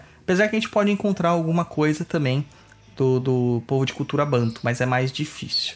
E a gente pode encontrar também outros Exus africanos aqui dentro, que são os Exus com características de muçulmanos, do povo de Malé. Bom, é isso aí, gente. Essas são. Isso aí é dentro da Umbanda, da Kimbanda da Umbanda, na verdade, né? Seus estudos, né, Douglas? É, lembrando que esse é o estudo do enxerido do Douglas. Enxerido do Douglas. E a gente pode falar então um pouco do- dos reinos da, e povos da Kimbanda, segundo o Frisvold e o Omobatalá? Então, aqui eu coloquei mais a- na pauta o, o como o Homo Batalá faz, porque o Frisvold ele segue mais ou menos a mesma ideia. Ele muda algumas coisas e tal, mas como eu gosto do Homo Batalá, cara, porque ele, ele fala no Messenger com você, então eu, eu acho legal entendeu? ter essa, essa troca assim. E só um contexto, o Oswaldo de Homo Batalá, ele é um babá, um babalorixá, um babalaô, uruguaio, que estuda bastante sobre é, cultos iorubás e tal, e também é estudioso de Kimbanda. E eu encontrei o livro dele, tipo, procurando num site de, de livros de autopublicação, tipo Clube do Autor, né? É, que, que acho que era da Inglaterra, cara, que chama Lulu. chama Lulu. É, e não é do Luiz, tá? E nem da Luciana. e achei dois livros dele lá em- muito legais, cara. Tá até aqui do meu lado. Dessa vez eu separei. Que é o The Kingdom of Kimbanda, que a Luciana já indicou. E o Kimbanda Myths and Secrets, Babá Oswaldo Omobatalá. Que tem ver- versões em espanhol e em inglês. Não tem em português. É, e eu acho legal a forma como ele é, categoriza aqui. Eu vou falar bem rápido para não ficar muito maçante, né? Então, ele faz lá também a divisão de reinos, como sete reinos. E todo reino tem um regente. E o regente tem o nome mais ou menos do reino. Então seria assim: primeiro reino aqui, que era o reino das encruzilhadas. O regente dessa- desse reino é o Exu, rei das sete encruzilhadas, e a Pombagira, a rainha das sete encruzilhadas. É sempre um casal, tá? E aí a gente vai encontrar, a primeira coisa que a gente vai encontrar assim que é diferente, é a forma como ele caracteriza, ou categoriza aqueles que compõem as suas linhas é, que ele chama de povo. E aí são os nove, é aquela questão do número nove que começa a aparecer. Então vai ter lá o povo da encruzilhada da rua, que é encabeçado pelo Exu Tranca-Ruas. Povo da encruzilhada da lira. Lira é um termo que a gente não vê na Umbanda, na Umbanda, né? Não, gente- não vê mesmo. a gente chegou até a ouvir o seu sete lira, mas se você percebe o que ele pratica, na verdade ele pratica Kimbanda, não pratica Umbanda. Né? Seu É. sete lira ou É. seu sete da lira, que são entidades diferentes. Aí você vai ver que lá que o Exu que rege aqui é o Exu Sete Encruzilhadas. Aí tem o povo da encruzilhada da lomba. Outro termo que não tem na Umbanda, que é o Você Exu das ver. almas. Povo da Aham. encruzilhada dos trilhos, Exu Marabô. Povo da encruzilhada da mata, Exu Tiriri. Povo da encruzilhada da calunga, Exu Veludo. Povo da encruzilhada da praça, Exu Morcego. Povo da encruzilhada do espaço, Exu Sete Gargalhadas. Povo da encruzilhada da praia, Exu Mirim. Além de nomes muito diferentes de Exus que nós vemos aqui, por exemplo, que a gente não vê muito, muito claro na Umbanda, por exemplo, Exu Sete Gargalhadas, você quase não vê na Umbanda. É muito difícil você ver os Sete Gargalhadas na Eu, Umbanda. pelo menos, nunca conheci alguém que falasse que tinha esse Exu. Eu conheci um, e por curioso que possa ser, ele era de Kimbanda antes. Olha então só. não dá pra se dizer que ele vinha na Umbanda de fato ou se ele carregou Aham. da Kimbanda, né? Aí para não ficar maçante eu vou falar é, o nome dos reinos e os Exus aqui rapidamente, tá? É, Reino dos Cruzeiros, temos Exu Tranca-Tudo, Exu Quirombo, Exu Sete Cruzeiros, Exu Mangueira, Exu Caminaloá, Exu Sete Cruzes, Exu Sete Portas, Exu Meia-Noite, Exu Calunga. Reino das Matas, Exu Quebra-Galho, Exu das Sombras, Exu das Matas, Exu das Campinas, Exu Serra Negra, Exu Sete Pedras, Exu Sete Cobras, Exu do Cheiro, Exu Arrancatoco. Reino dos Cemitérios, Exu Porteiro, Exu de Sete Tumbas, Exu Sete Catacumbas, Exu da Brasa, Exu Caveira, Exu Calunga, Exu Corcunda, Exu Sete Covas, Exu Capa Preta. Reino das Almas, Exu Sete Lombas, Exu Pemba, Exu Marabá, Exu Curador, Exu, Lo- Exu Nove Luzes. Lembra que eu falei do nove? A gente Uhum. muito Exu Sete. Aqui a gente vai ver, ó, Exu Nove Luzes. Exu Sete Montanhas, Exu Tata Caveira, Exu Giramundo e Exu Sete Poeiras. Inclusive a gente pode encontrar alguns Exu Três Estrelas. Tipo, entendeu? É padrão do Itaú de classificação de do cliente. 100 estrelas, 3 estrelas, 5 estrelas. É verdade. Aí temos o Reino da Lira, ou do Candomblé. E veja, o Reino da Lira, cara, é bem curioso, né?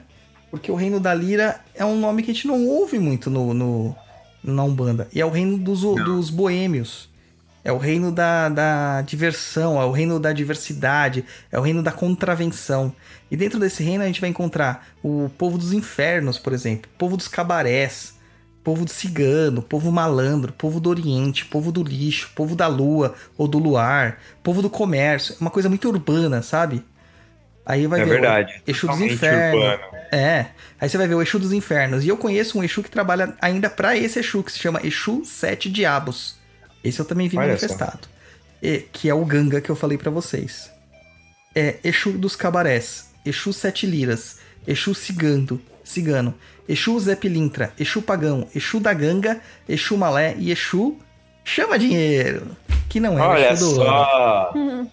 É o do comércio. Que é o o Exu povo do, comércio. Exu chama dinheiro. Exatamente. Aí vamos lá, temos o último reino, que é o reino da praia. Temos lá Exu dos rios, Exu das cachoeiras, Exu da pedra preta, Exu marinheiro, Exu do lodo, Exu maré, Exu baiano, Olha só. que é do povo dos baianos, Exu dos ventos e o povo da ilha, que é o Exu do coco. Muito bem. E eu cansei. Muita gente, É. né? Muita gente, é muito povo. Pode Então, para vocês entenderem o, o quanto é complexo quando fala de, de Kimbanda e o quanto fica simplório quando você só, só é, tira. Ah, Kimbanda com Q é isso e Kimbanda com K é aquilo. É, o que pode muito além. Você vê ali do, do hum, Babá Osvaldo. Olha como que ele fez. Olha a diferença do, do Douglas. Foi o que o Douglas falou, que o dele é de Umbanda. Mas olha para você ver o, o do Babá Osvaldo, que já é diferente também do Copini, né? Sim, sim. Ah, é. Aí o Copinha do Ciano entende diferente. mais que ela estudou mais a fundo a literatura dele. É. Eu não tive essa. Você tem como só, só dar uma, uma explicada assim rapidamente, Lu? Ah, o do Copini, ele já vai trabalhar mais com essa ideia de uma de uma quimbanda mais voltada no, na ideia do, do satanismo ou do luciferianismo, não sei, não vou, não vou lembrar ao certo qual dos dois que ele denomina. Tá até dando uma olhada aqui no livro dele para ver se ele fala, até quando o Douglas falou do maioral, aqui ele mesmo vê o maioral como uma entidade um- uma coisa maior, né? Como se fosse um deus, né? É, ele como se o maioral fosse um, um é como se fosse o deus, mas o- uma entidade superior dentro da, da crença deles. É, é bem interessante como ele coloca o maioral e os, os reinos ele vai classificar, se eu não me engano, é mais parecido com com o clifótico. Deixa eu só que eu tenho aqui no livro. Só vou conferir para não falar bobagem. Mas é, também a, a diferença de classificação como a do Douglas né, não muda completamente porque vai pensando dessa maneira da da Kimbanda mesmo, né? Uhum. É mais é aqui, ó. São sete reinos e seus reis e rainhas, né? Então, cruzeiros, matas, Calunga pequena, que é o cemitério, Almas, Lira e Calunga grande. E aí dentro vai ter os sub-reinos, né? E aí ele vai colocar como os povos, mais ou menos essa mesma ideia do do Babá Osvaldo, que é bem interessante. Então, é Encruzilhada, Lira, Lomba, Trilhos, Mata, Calunga, Praça, uh, Encruzilhada do Espaço, Praia, e aí depois entrar dentro do Cruzeiro, das Matas, Calunga Pequena, Cemitério e Almas. É, Lira e Praia. Quer dizer, é, é muito grande, né? Se você for parar para ver, eu acho que a dele a dele, é, acho que é tão complexo quanto a do Babá Oswaldo. Se você pegar pra, pra ler assim, você vai falar, nossa senhora, dá um. Dá um nozinho, porque é, é bastante coisa, você tem que ler com uma. com uma certa atenção para não. É, pra não, não, não se perder, né? É, sim, aqui ele. Uh Aqui mesmo ele coloca, né, como que eles absorvem conhecimento da magia cerimonial, essa demonologia, magia draconiana, é, cabala e luciferianismo. É, e aí quando você já vai cair nisso, você já vai ter uma, uma classificação de Kimbanda bem, bem peculiar, porque a dele ela é muito interessante, porque ele vai tratar dessa coisa da ancestralidade, né? Uhum. E é, são povos ancestrais, então você tem alguma ligação com essa ancestralidade para estar tá ligado ao culto deles. E que dentro disso é, você trabalha em parceria, né? O, um, um Exu nunca é para você ficar adorando ele, vocês são parceiros, né? Então vocês trabalham em parceria é, e para a sua evolução. É, o, vai, vai, me lembrar bastante o luciferianismo, que uma vez que você.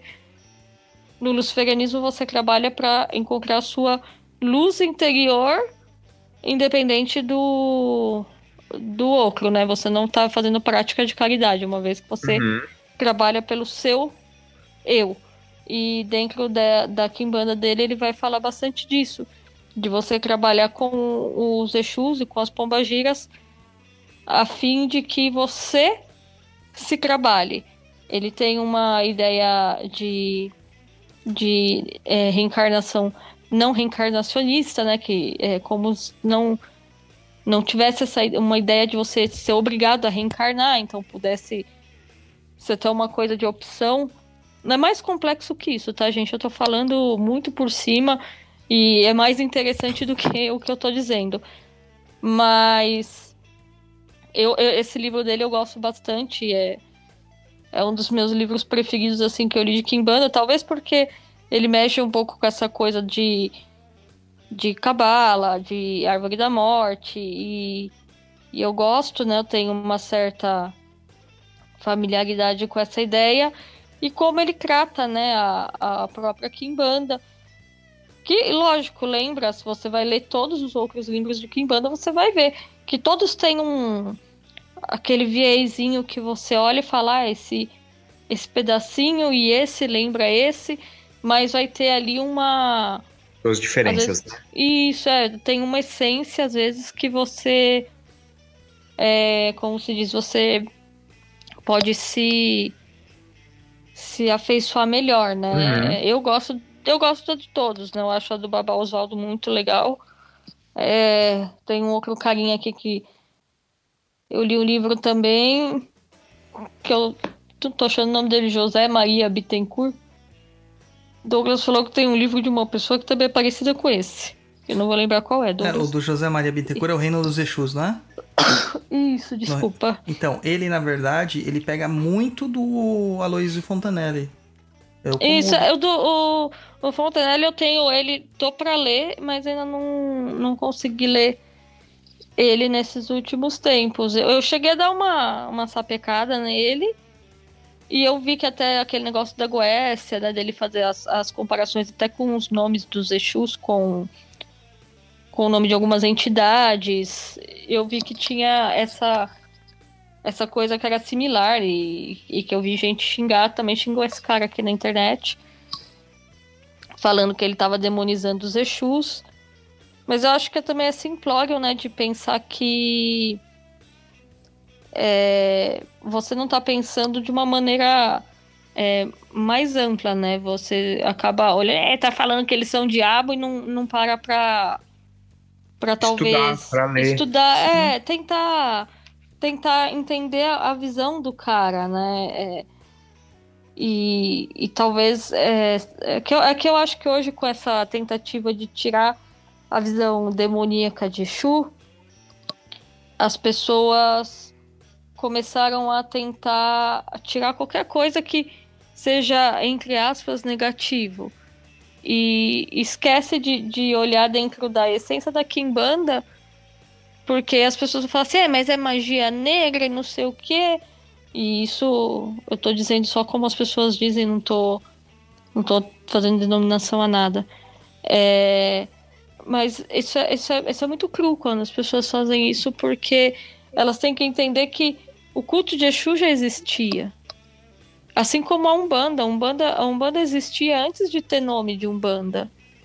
É, eu acho que a maioria das, das coisas, quando envolve espírito e trabalho com, com as pessoas, existiam muito antes da gente dar nome para as coisas.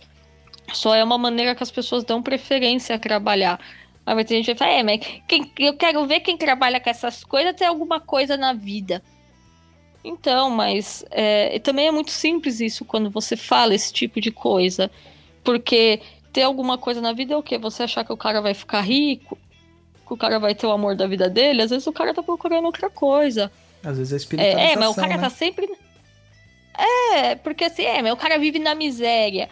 Então, mas é, é tudo muito relativo. Eu, eu vejo é, dirigente espiritual de N religiões vivendo na riqueza e para mim tendo menos valor do que qualquer cara que é pai de poste.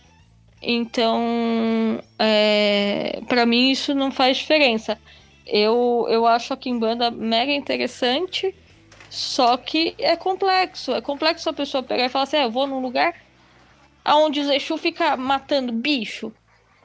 Mas a gente precisa entender que é, é- tem a ver com a ritualística, tem a ver com esse trabalho. É esse tipo de trabalho.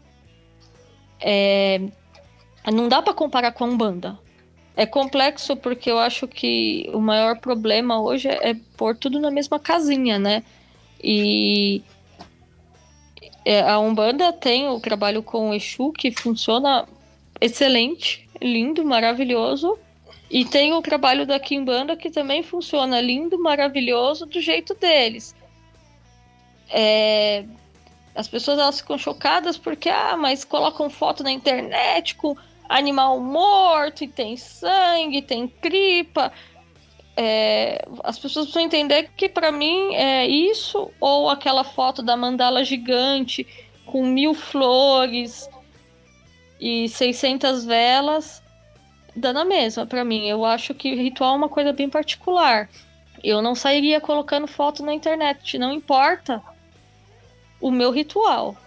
Se é de uma mandala maravilhosa ou se é de um frango decepado. É, mas isso é uma visão minha. E aí entra de novo naquele negócio. Tá, você não pode chegar pro cara e falar assim, é, porque você não é evoluído, porque você não tá na caridade do Senhor Jesus Cristo. Olha, cada um tá dentro daquilo que te, quer tá ou que se sente melhor. Agora, se você concorda ou não, vão ser. São caminhos muito diferentes. É, é, concordar ou não com as coisas são outras coisas. Respeitar já entra. É, mas o cara fica colocando essas coisas, então, mas é só você não seguir. Se você não concorda com aquilo, é, não se enfia numa página de Kimbanda. Se você não concorda com um ponto que fala que Exu é o diabo, para de seguir página de Kimbanda. Porque hoje em dia as pessoas assim, Exu ela entra em qualquer coisa. É. E aí é página de Kimbanda. E página de Kimbanda às vezes vai ter ritual, sim, vai ter foto, que às vezes vai te chocar. Vai ter ponto que vai falar que Exu é o capeta e que vai te mandar pro inferno, que espalha cabaça, semente, faz mal para quem fala mal da gente. E, cara, é, mas é, tem que compreender uma coisa: você está entrando dentro de outra linha de pensamento. Não é, é. Umbanda, não é a sua religião. É, tem gente que. Vai ter gente que vai falar que não gosta que fala que Kimbanda é religião, que Kimbanda é seita, que Kimbanda é culto. Não importa como chamar também a Kimbanda. Quem, quem, quem, quem tem a sua casa chama ela como bem entender. Mas compreende que aquilo ali é um, é um, um culto diferente, é outro pensamento, é outra visão. Talvez para você conseguir compreender a Kimbanda, talvez você tivesse que ler um pouco mais sobre Goécia, você tivesse que ler um pouco mais sobre draconianismo, é, luciferianismo. O ocultismo é, mesmo, né, Lu, O também. ocultismo é sair, sair um pouco da, do, do nosso Deus cristão e compreender essa, essa veia mais. Uh, não sei, pagão não é nem a palavra, mas é uma, um, uma coisa que foge dos nossos padrões de que o que é certo é errado, o que é bonito é feio, é esse tipo de coisa, porque é, quando você estuda, por exemplo, gra draconianismo, as pessoas ficam chocadas, vão achar que é tudo pensando para o mal. Meu Deus do céu, tem uma grande conspiração dos Illuminati. E aí. é, desculpa, gente. Eu tô, eu tô morrendo. Saúde! Ah, e aí. É, é diferente. É diferente uma coisa da outra. É, é compreender que talvez para você entender melhor essa Kimbanda que sai da Umbanda, você vai ter que entrar em outros outra, outros pensamentos. Você vai ter que realmente ver aquele negócio da dualidade de Exu de fato, de como ela é. Ah, Exu não faz o mal. Fazer o mal é relativo. O que é o mal para você? Ah, para mim fazer o mal é fazer uma amarração. Tá bom, mas ali dentro não é. Não é mal. Ali é uma coisa, é um trabalho feito, você paga. A pessoa às vezes que tá fazendo não acredita que ela tá fazendo mal. E, e foi eu não vou também falar o que é certo e o que é errado, porque para mim eu acho que cada um tem que fazer aquilo que, que, que acha que tá certo e eu, eu acho eu acho interessante que antes de, de você odiar a Kimbanda ou odiar qualquer coisa que vem relacionado a ela, você é, vê aonde vem esse pensamento, por que tem esse pensamento. A, a Kimbanda do, do Danilo eu gosto bastante porque ela vai tratar de uma, de uma maneira para que você procure também o seu melhor. E às vezes é, o seu trabalho é um pouco mais íntimo. É, uma vez a gente, eu estava comentando com o Rodrigo que às vezes eu fazer caridade não é eu saindo ajudando todo mundo. Às vezes eu me abster, ficar quieta na minha e não me meter em algumas coisas. Porque às vezes a gente fala achando que está ajudando e a gente está atrapalhando. A caridade, ela, ela, ela é uma, uma coisa muito ampla, ela, ela é uma esfera, então ela tem vários, reflexos nela que você vai ver. Então eu acho que é interessante que você consiga ver todos os lados dela. Ah, mas mas meu Deus, é, o que eu mais escuto é, meu Deus, tem sacrifício. Tem. E daí? Ah, mas isso é crueldade, não sei o que. Por quê? Tem um ritual, tá acontecendo dentro de um ritual. A gente tá falando de um ritual e não de uma matança. A gente não tá falando de pegar um, um bode e começar a dar tiro nele. Só por graça. Né? É, vou dar tiro no bode. Ah, mas existe esse tipo de coisa? Existe, gente. Mas existe esse tipo de coisa para tudo que vão dar o nome de qualquer coisa. É em casas de quimbanda que, que eu vou, vou falar de uma maneira chucra, mas que se trabalha sério, seja lá o que isso quer dizer também, não, não importa. O cara ele trabalha dentro do preceito. Ali ele tá dentro, tem um ritual, ele tá fazendo. Se tá tendo corte, é porque tem um ritual, porque tem um porquê. Não é porque ele chegou e falou: o que eu vou fazer hoje? Hum, hum, vou matar um bode. Não, não, não é assim. Como não é assim no candomblé? E não acontece corte no candomblé, não é por nada. Tem um porquê daquilo acontecer. Como tem várias outras religiões, o porquê disso acontecer, e nem por isso é a pior coisa do mundo. Ah, mas e as fotos? Gente, colocar foto, você coloca foto de comida. Tem gente que gosta de pôr foto de sacrifício. Desculpa, cada um põe a foto que quiser também. Perfil é dele, faz o que quiser. É, sabe, é. é A Luciana é, tava falando esses dias. É muito julgamento. E no, numa página de Kimbanda que ela segue, eu, é, foi colocada a foto e as pessoas entraram e começaram a xingar, atacar, falando que a pessoa estava ferrada e que não sei o que lá. É, é, aí entra aquele negócio que o Luiz falou agora e que a Luciana também falou.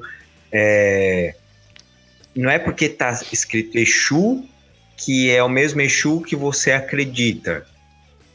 Ah, é. que você acha. Aí você chega lá, você começa a xingar o cara, tipo, nada a ver, gente. É, é, é uma falta de respeito, da mesma maneira que as pessoas se chateiam porque alguém desrespeita a Umbanda, é o cara que entra numa fanpage e começa a ser ofensivo com as entidades, com os orixás, ou que, que vai num terreiro de Umbanda e é desrespeitoso, ou o pastor de madrugada um Kuzechu lá na, na, na, televisão. Ah, você tá sendo igual. Se você entra numa página e xinga o cara da Kimbanda porque ele tá pondo a foto de um ritual dele, de um sacrifício, você tá sendo igual. Deixa o cara. Mas é, resu resumindo tudo isso, é o seguinte: Meu, se tá ali o negócio, não tá te atingindo, não tá te ofendendo, não tá nada, segue o jogo. Pra que, que você vai lá de graça falar mal? Agora. É porque é, o, povo, o povo é sem noção. É... Por que você é sem noção? Porque precisa é. sempre opinar. É, é, é, o famoso, é, porque, é porque eles. É, hoje a grande coisa que eu vejo, e eu acho que. É, eu compreendo, talvez, porque muitas pessoas da Kimbanda não se manifestem, não, talvez não quiseram até vir falar aqui é, eu acho que tem muito a ver com essa coisa atual de ai, tem que colocar o Exu numa figura de que ele é um cara muito nice, muito lindo. E que ele não é o diabo. E quando eles fazem isso, eles mostram que o Exu é o diabo, que o Exu faz o mal. Mas aí você faz isso, você começa a esquecer que existe uma coisa além da Kimbanda da Umbanda. Existe a Kimbanda o fora, totalmente independente. Então, é, as pessoas precisam compreender que tem esse lado. Ah, é o lado feio da Kimbanda. Não, não é o lado feio da Kimbanda, é o lado da Kimbanda. É o que é. Uhum. E não tem nada de errado nisso. É, é aquele negócio. É, é que eu sei o quanto é difícil é, entender uma, um, uma, um pensamento que não é voltado para caridade, que não é um pensamento cristão, que não é um pensamento que ele é mais é, bonitinho, redondinho, como foi ensinado para gente. Eu sei que é difícil, mas tenta. Então, se você não consegue compreender, respeita.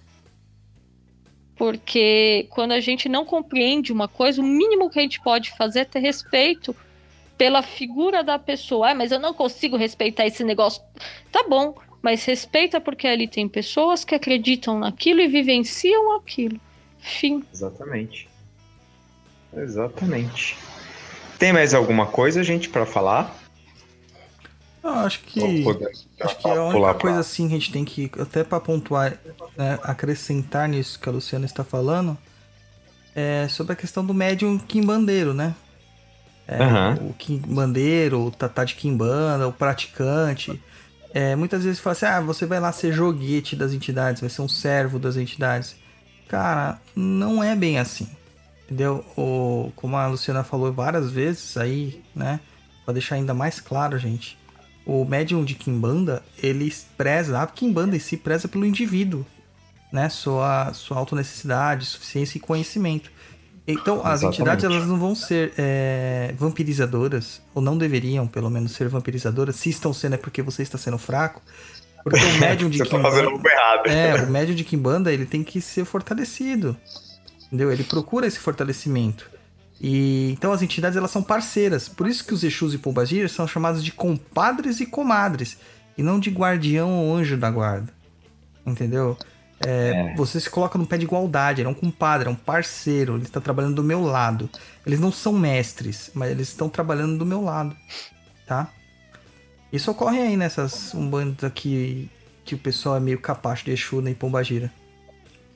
Hum.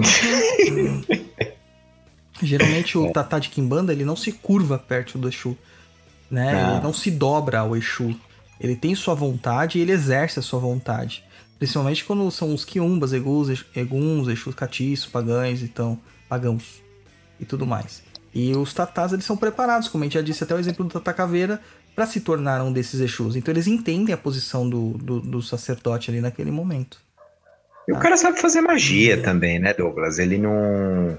Ele não vive ali, querido mestre Exu, por favor, faça tal coisa pra mim. Não, o cara também é Não. autossuficiente. Claro, até isso é uma coisa que a Umbanda peca muito. Porque na. Umbanda a gente procura não ter essa autossuficiência, sendo que as entidades estão gritando pra gente ter. Mas a gente acha que a entidade tem que resolver tudo. Na Kimbanda você aprende que não. Na Kimbanda vocês trabalham pouquíssimo incorporado. A maior parte do trabalho, na verdade, é feita de forma é, ofertatória ou mágica, né? Uhum. É basicamente isso aí, Aí. senhor Rodrigo Mesquita. Então vamos para as perguntinhas dos ouvintes, Luiz. Vamos! A primeira pergunta do nosso programete de hoje é do senhor Cristiano Oliveira. Então a Kiumba tem mais encantados? Kiumba?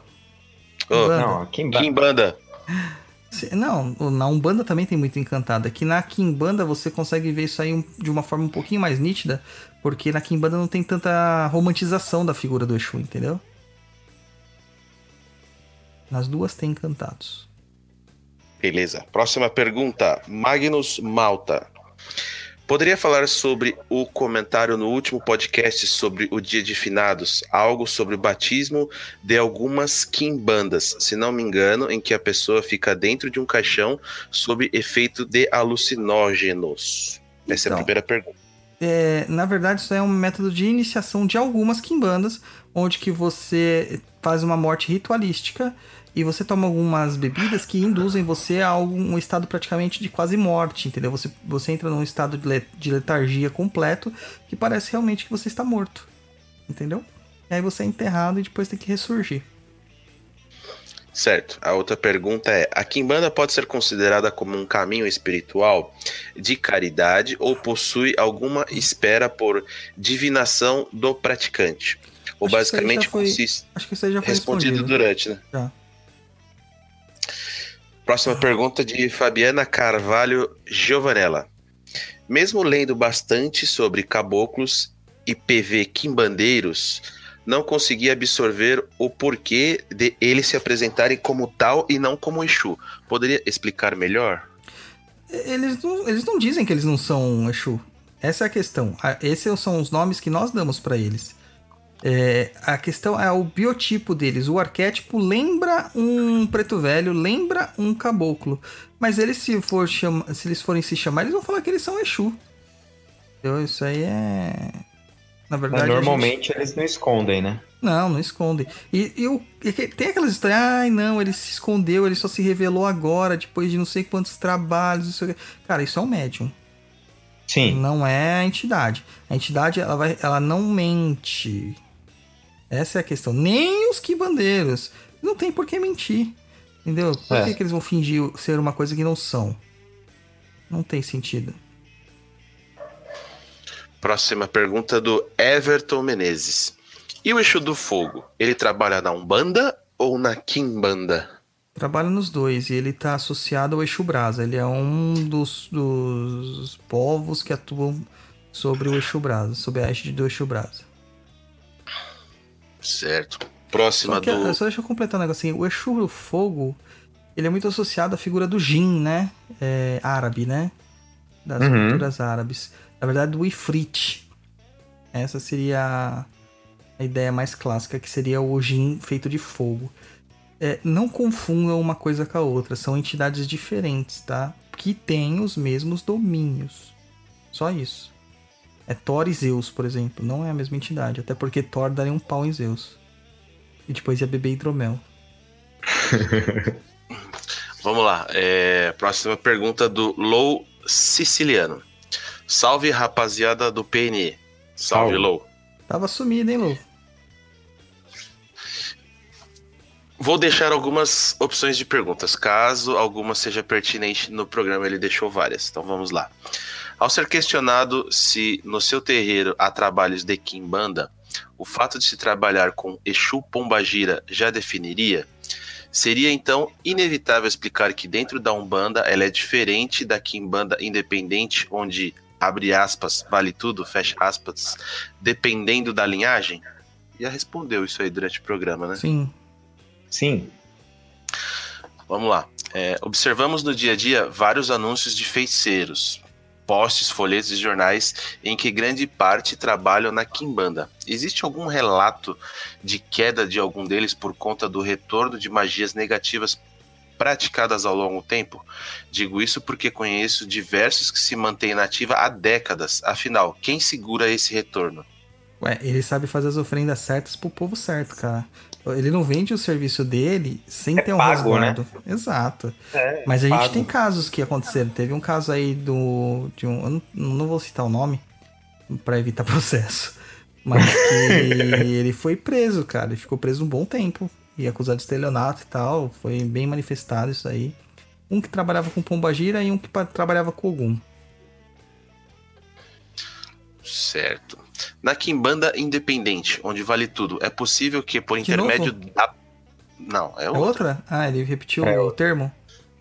Isso. Aham. Na Kimbanda Independente, onde vale tudo, é possível que, por intermédio da barganha, um Exu faça mal ao próprio médio que carrega como guia de frente? Sim.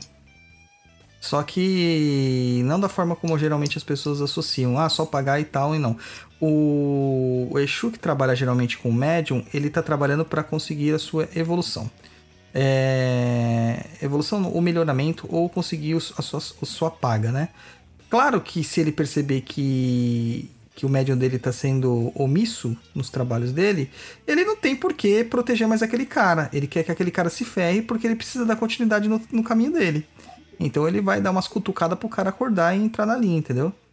Não é que ele faz mal, ele só faz acontecer. Só deixa passar algumas coisinhas. É, fala, ups, escapou essa facada aqui sem querer. Ups. Ops, esse tiro na cabeça, assim, passou de raspão. Coisa Quanta assim. maldade. Próxima pergunta do Wagner Abadessa. Tem alguma mudança de entidade Exu e Pombagira quando, por exemplo, a pessoa sai da Umbanda para praticar apenas a Kimbanda? Sim.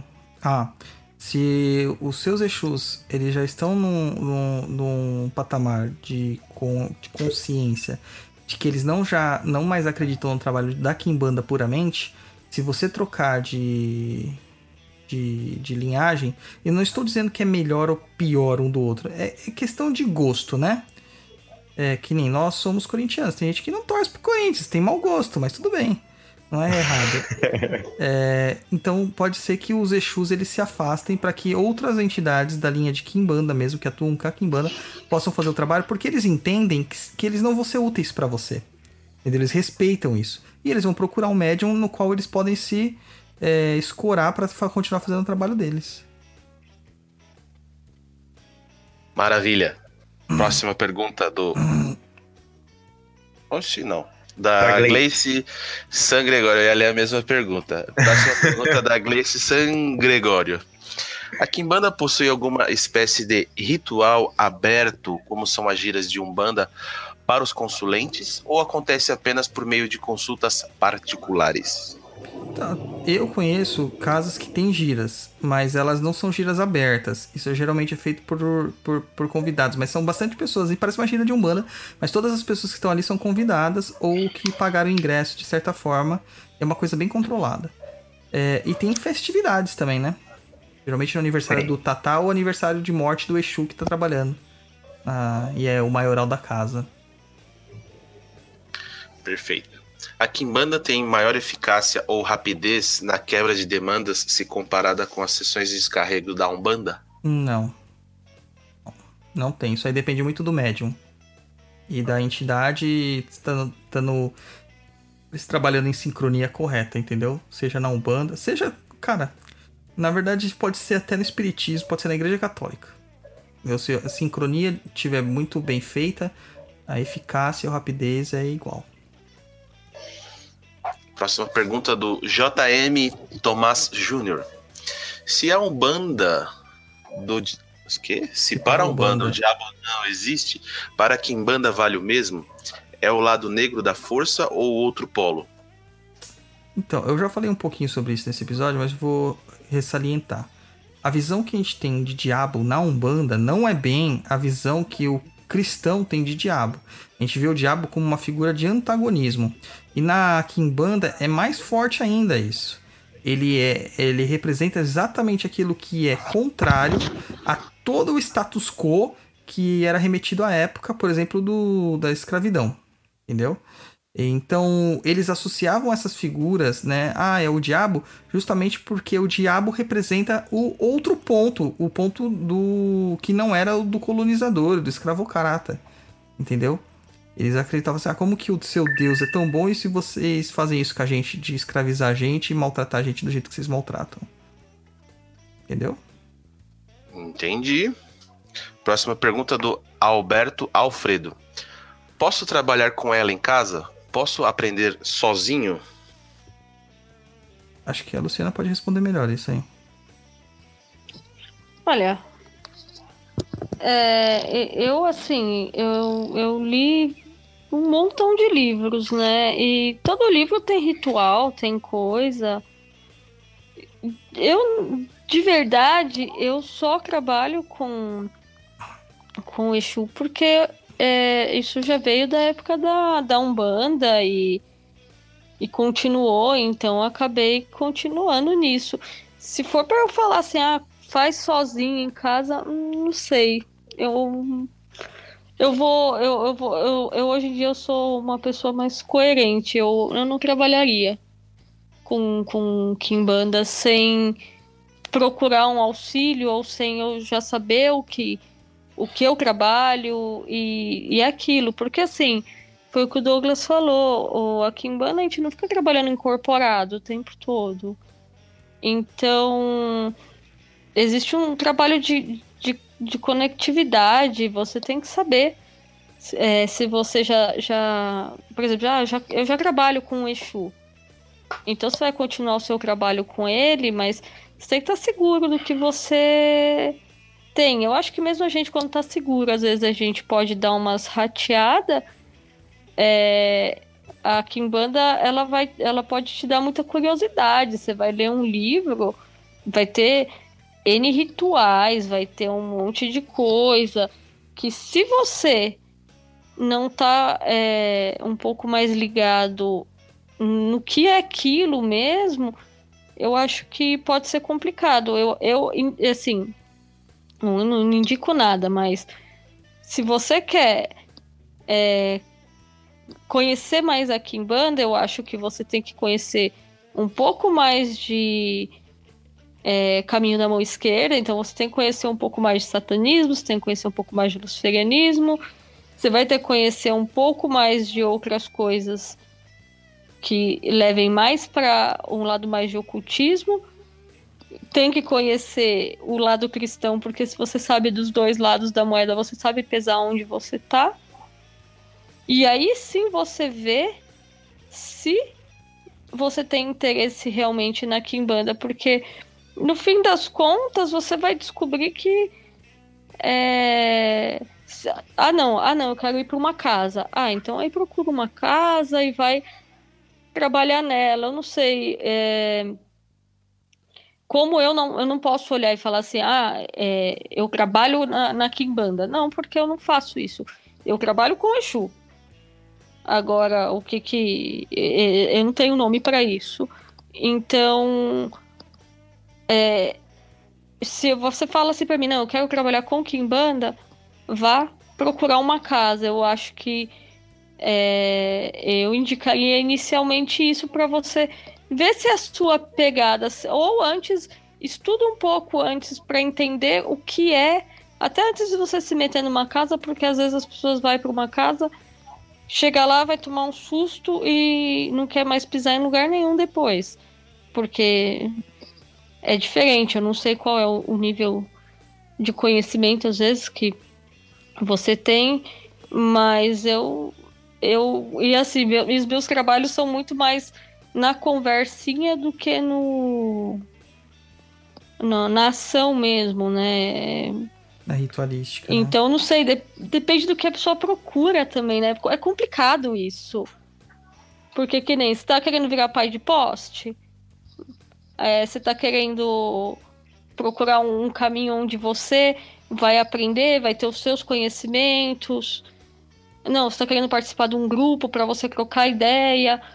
É muito amplo, né, quando a gente fala isso, né? É difícil porque eu não sei qual é o seu objetivo é, trabalhar sozinho. Hoje o cara começou, ouviu hoje o Papo Nem Cruz e fez assim: caraca, tá aí o que eu quero pra minha vida?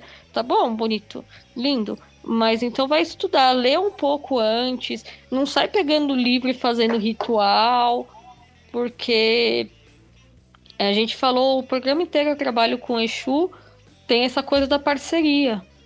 E você tem que ter certeza se está trabalhando com Exu ou se só alguém encostou do seu lado e fez assim. então, é, é importante se cercar de um pouco de conhecimento antes de fazer qualquer coisa. Lógico, eu estou falando sem saber o seu. O seu. O que você sabe, né? Mas.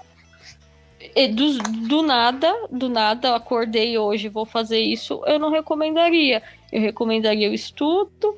E aí você vê dentro de tudo que, de todas as, o leque que te é dado, qual você quer seguir. E aí sim você procurar escorregar em casa ruim, participar, fazer coisa em casa e dar ruim, tudo isso você vai estar tá disposto do momento que você abriu o seu corpo pro morto, dar ruim pode dar para todos os lados, né?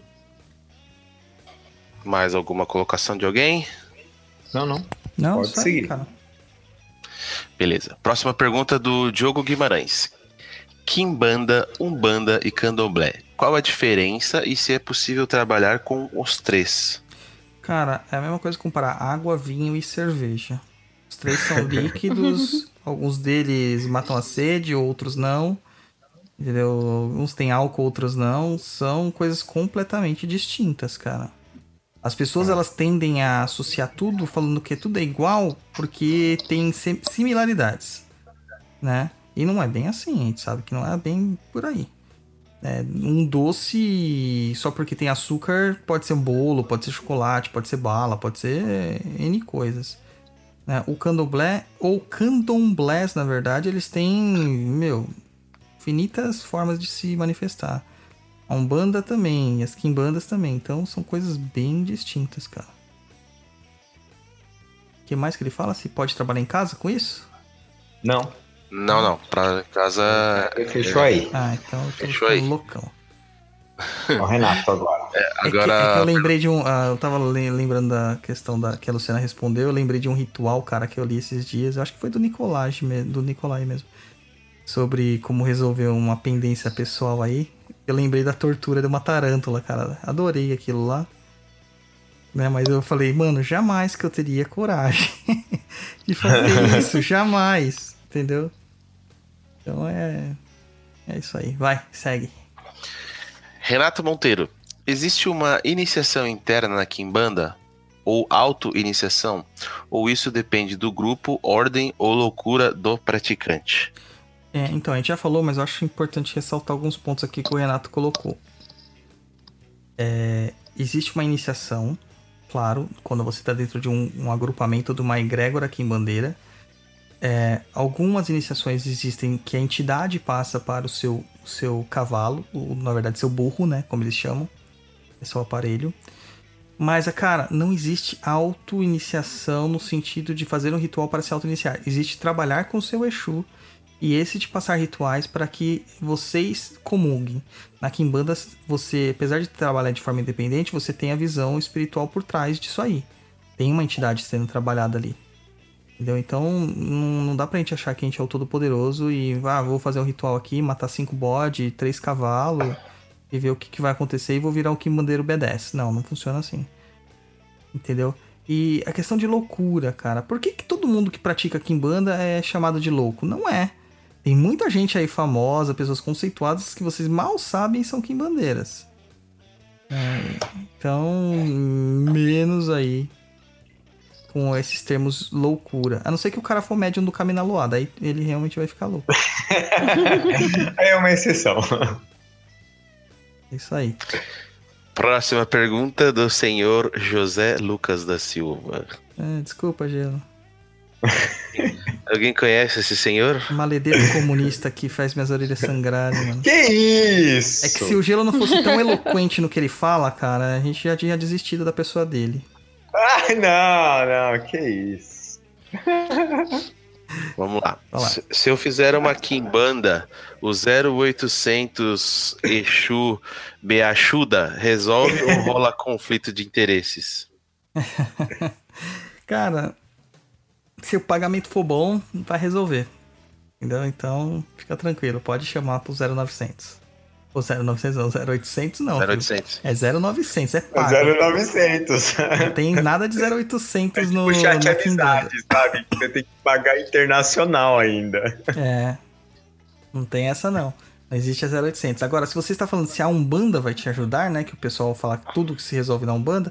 Cara, vai, porque você vai lá pedir ajuda, eles vão te ajudar. E a Umbanda tem ferramentas para desfazer os trabalhos de Kimbanda. Inclusive, o Mate Silva, que é um autor que eu gosto muito de algumas ponderações dele, ele dizia que a função da Umbanda justamente é essa, que era, era trabalhar contra a quantidade de energias negativas ou de malefícios que alguns feiticeiros estavam praticando numa determinada época. Entendeu? Não que isso fosse proibido, mas é que o negócio ficou, ficou louco, entendeu? Só tinha coisa ruim acontecendo. A galera esqueceu galera totalmente do equilíbrio. E mesmo na Kimbanda você tem o equilíbrio. Entendeu? Você vai ter esse equilíbrio. Próxima pergunta e última pergunta. Diogo Guimarães. É possível pedir barra fazer alguma coisa relacionada a algum trabalho direto de casa? Ou a Kimbanda é algo que deve ser apenas praticado em local específico? Cara, eu acho que tem que ser praticado com, com conhecimentos específicos. Né? Se você tiver o conhecimento apropriado para tal, beleza, pode praticar em casa. Né? É, mas isso não é muito recomendado nem pelos próprios tatás. Eles pedem sempre que você tenha um local reservado para isso, uma casa é, separada, uma sala separada, um quarto separado e que esteja é, realmente fora da casa, né? Realmente fora da casa. Muito bom. Muito tá certinho? Acabou-se as perguntas? Acabou-se as perguntas. Então, então tá. Lê o resto aí, Luiz. Vamos lá. Vamos agradecer aqueles que nos enviaram as perguntas é, com os citados e também a Yasmin Figueiredo, que só quer ouvir o nosso podcast. Yasmin, muito obrigado. Compartilha também. Não só ouve, compartilha aí com seus conhecidos. É, ela enfim. falou que não queria fazer perguntas, que ela só queria ouvir no nosso podcast. certo. É... Que nos indica. Obrigado também ao Yuri Komuta, a que também Yuri. nos indica. A Yuri. A Yuri. É.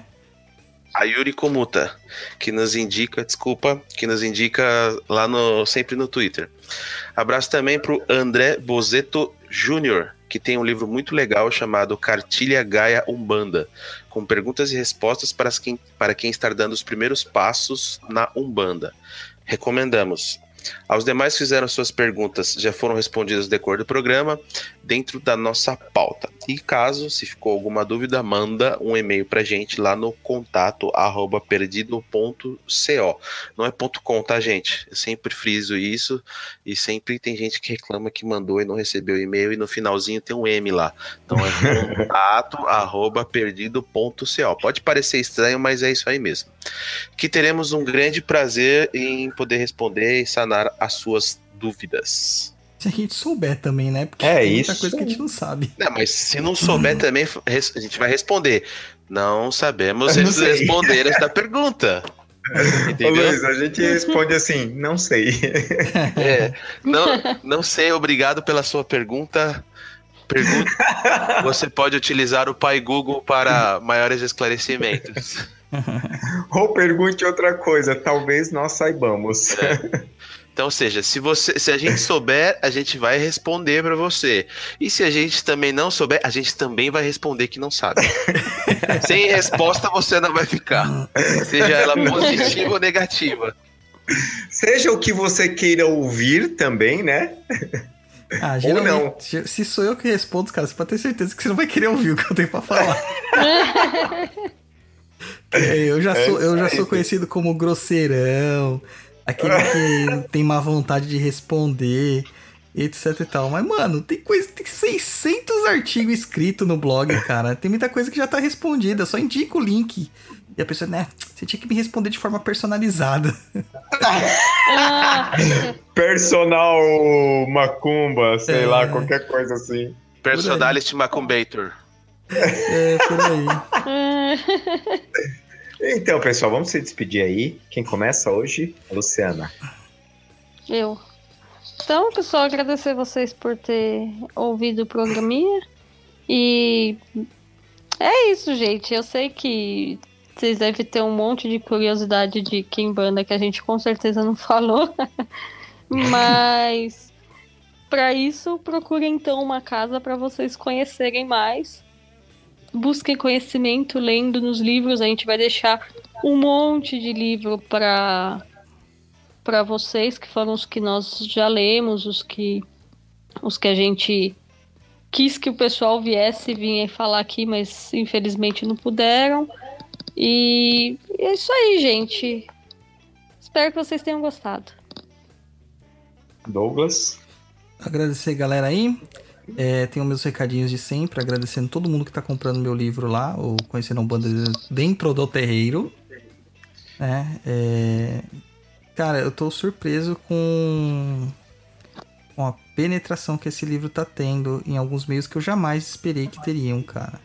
Olha só. É, ho- hoje eu tava procurando um livro desses antigão de, de macumbaria pra comprar na, que na, no Mercado Livre. E um cara lá que vende livros antigos de Umbanda. E um dos livros que o cara tava vendendo era o meu, cara. E da edição Olha da só. Nova Senda. Falei, que legal. Não sabia ele que eu sou um Zé Ninguém. Mas foi. foi bem legal, meu, de ver isso aí. É, tô tentando aí ver se eu consigo trabalhar em outro pra vocês. Se Deus quiser, tudo vai dar certo. E eu também queria agradecer o pessoal que tá lá no. ouvindo a gente no Em Estudo lá, estudando o livro dos espíritos. Né, Muita gente pergunta, ai Douglas, o que, que tem a ver o livro dos espíritos? Eu falo, tudo. Tudo, tem tudo a ver. Então eu tô lá com a Luísa discutindo este livro facinho de entender que chama Livro dos Espíritos. Eu acho que é isso aí, Roy. Meu muito obrigado É isso aí. a todo mundo. E até Seu o Luiz. próximo. Pessoal, muito obrigado por ficar aqui até esse horário, mais precisamente às 23 horas e 10 minutos. Nossa. Obrigado para você que está ouvindo, para você que vai ouvir futuramente em outra data, outro horário. É, se puder nos ajudar, nos ajude. Tem o Padrim, tem o PicPay. Se não puder ajudar com uma dessas- nenhuma dessas formas, ajuda divulgando para quem quiser, para o vizinho, para o cachorro, para a tia, para o tio, enfim, para todo mundo. Meu muito obrigado a todos que estão sempre nos acompanhando, mandando as suas mensagens, suas dúvidas, interagindo aqui com a gente ao vivo ou mandando as perguntas antecipadamente quando é lançado o tema. Muito obrigado e nos vemos num próximo programa. É isso aí, pessoal. É, esse programa aqui era um dos mais esperados aí do pessoal. Espero que vocês tenham gostado e continue acompanhando as redes sociais do Papo na Cruz aqui. Em breve vamos falar do que vai ser o próximo programete, tá ok? Um abração para vocês e tchau, tchau.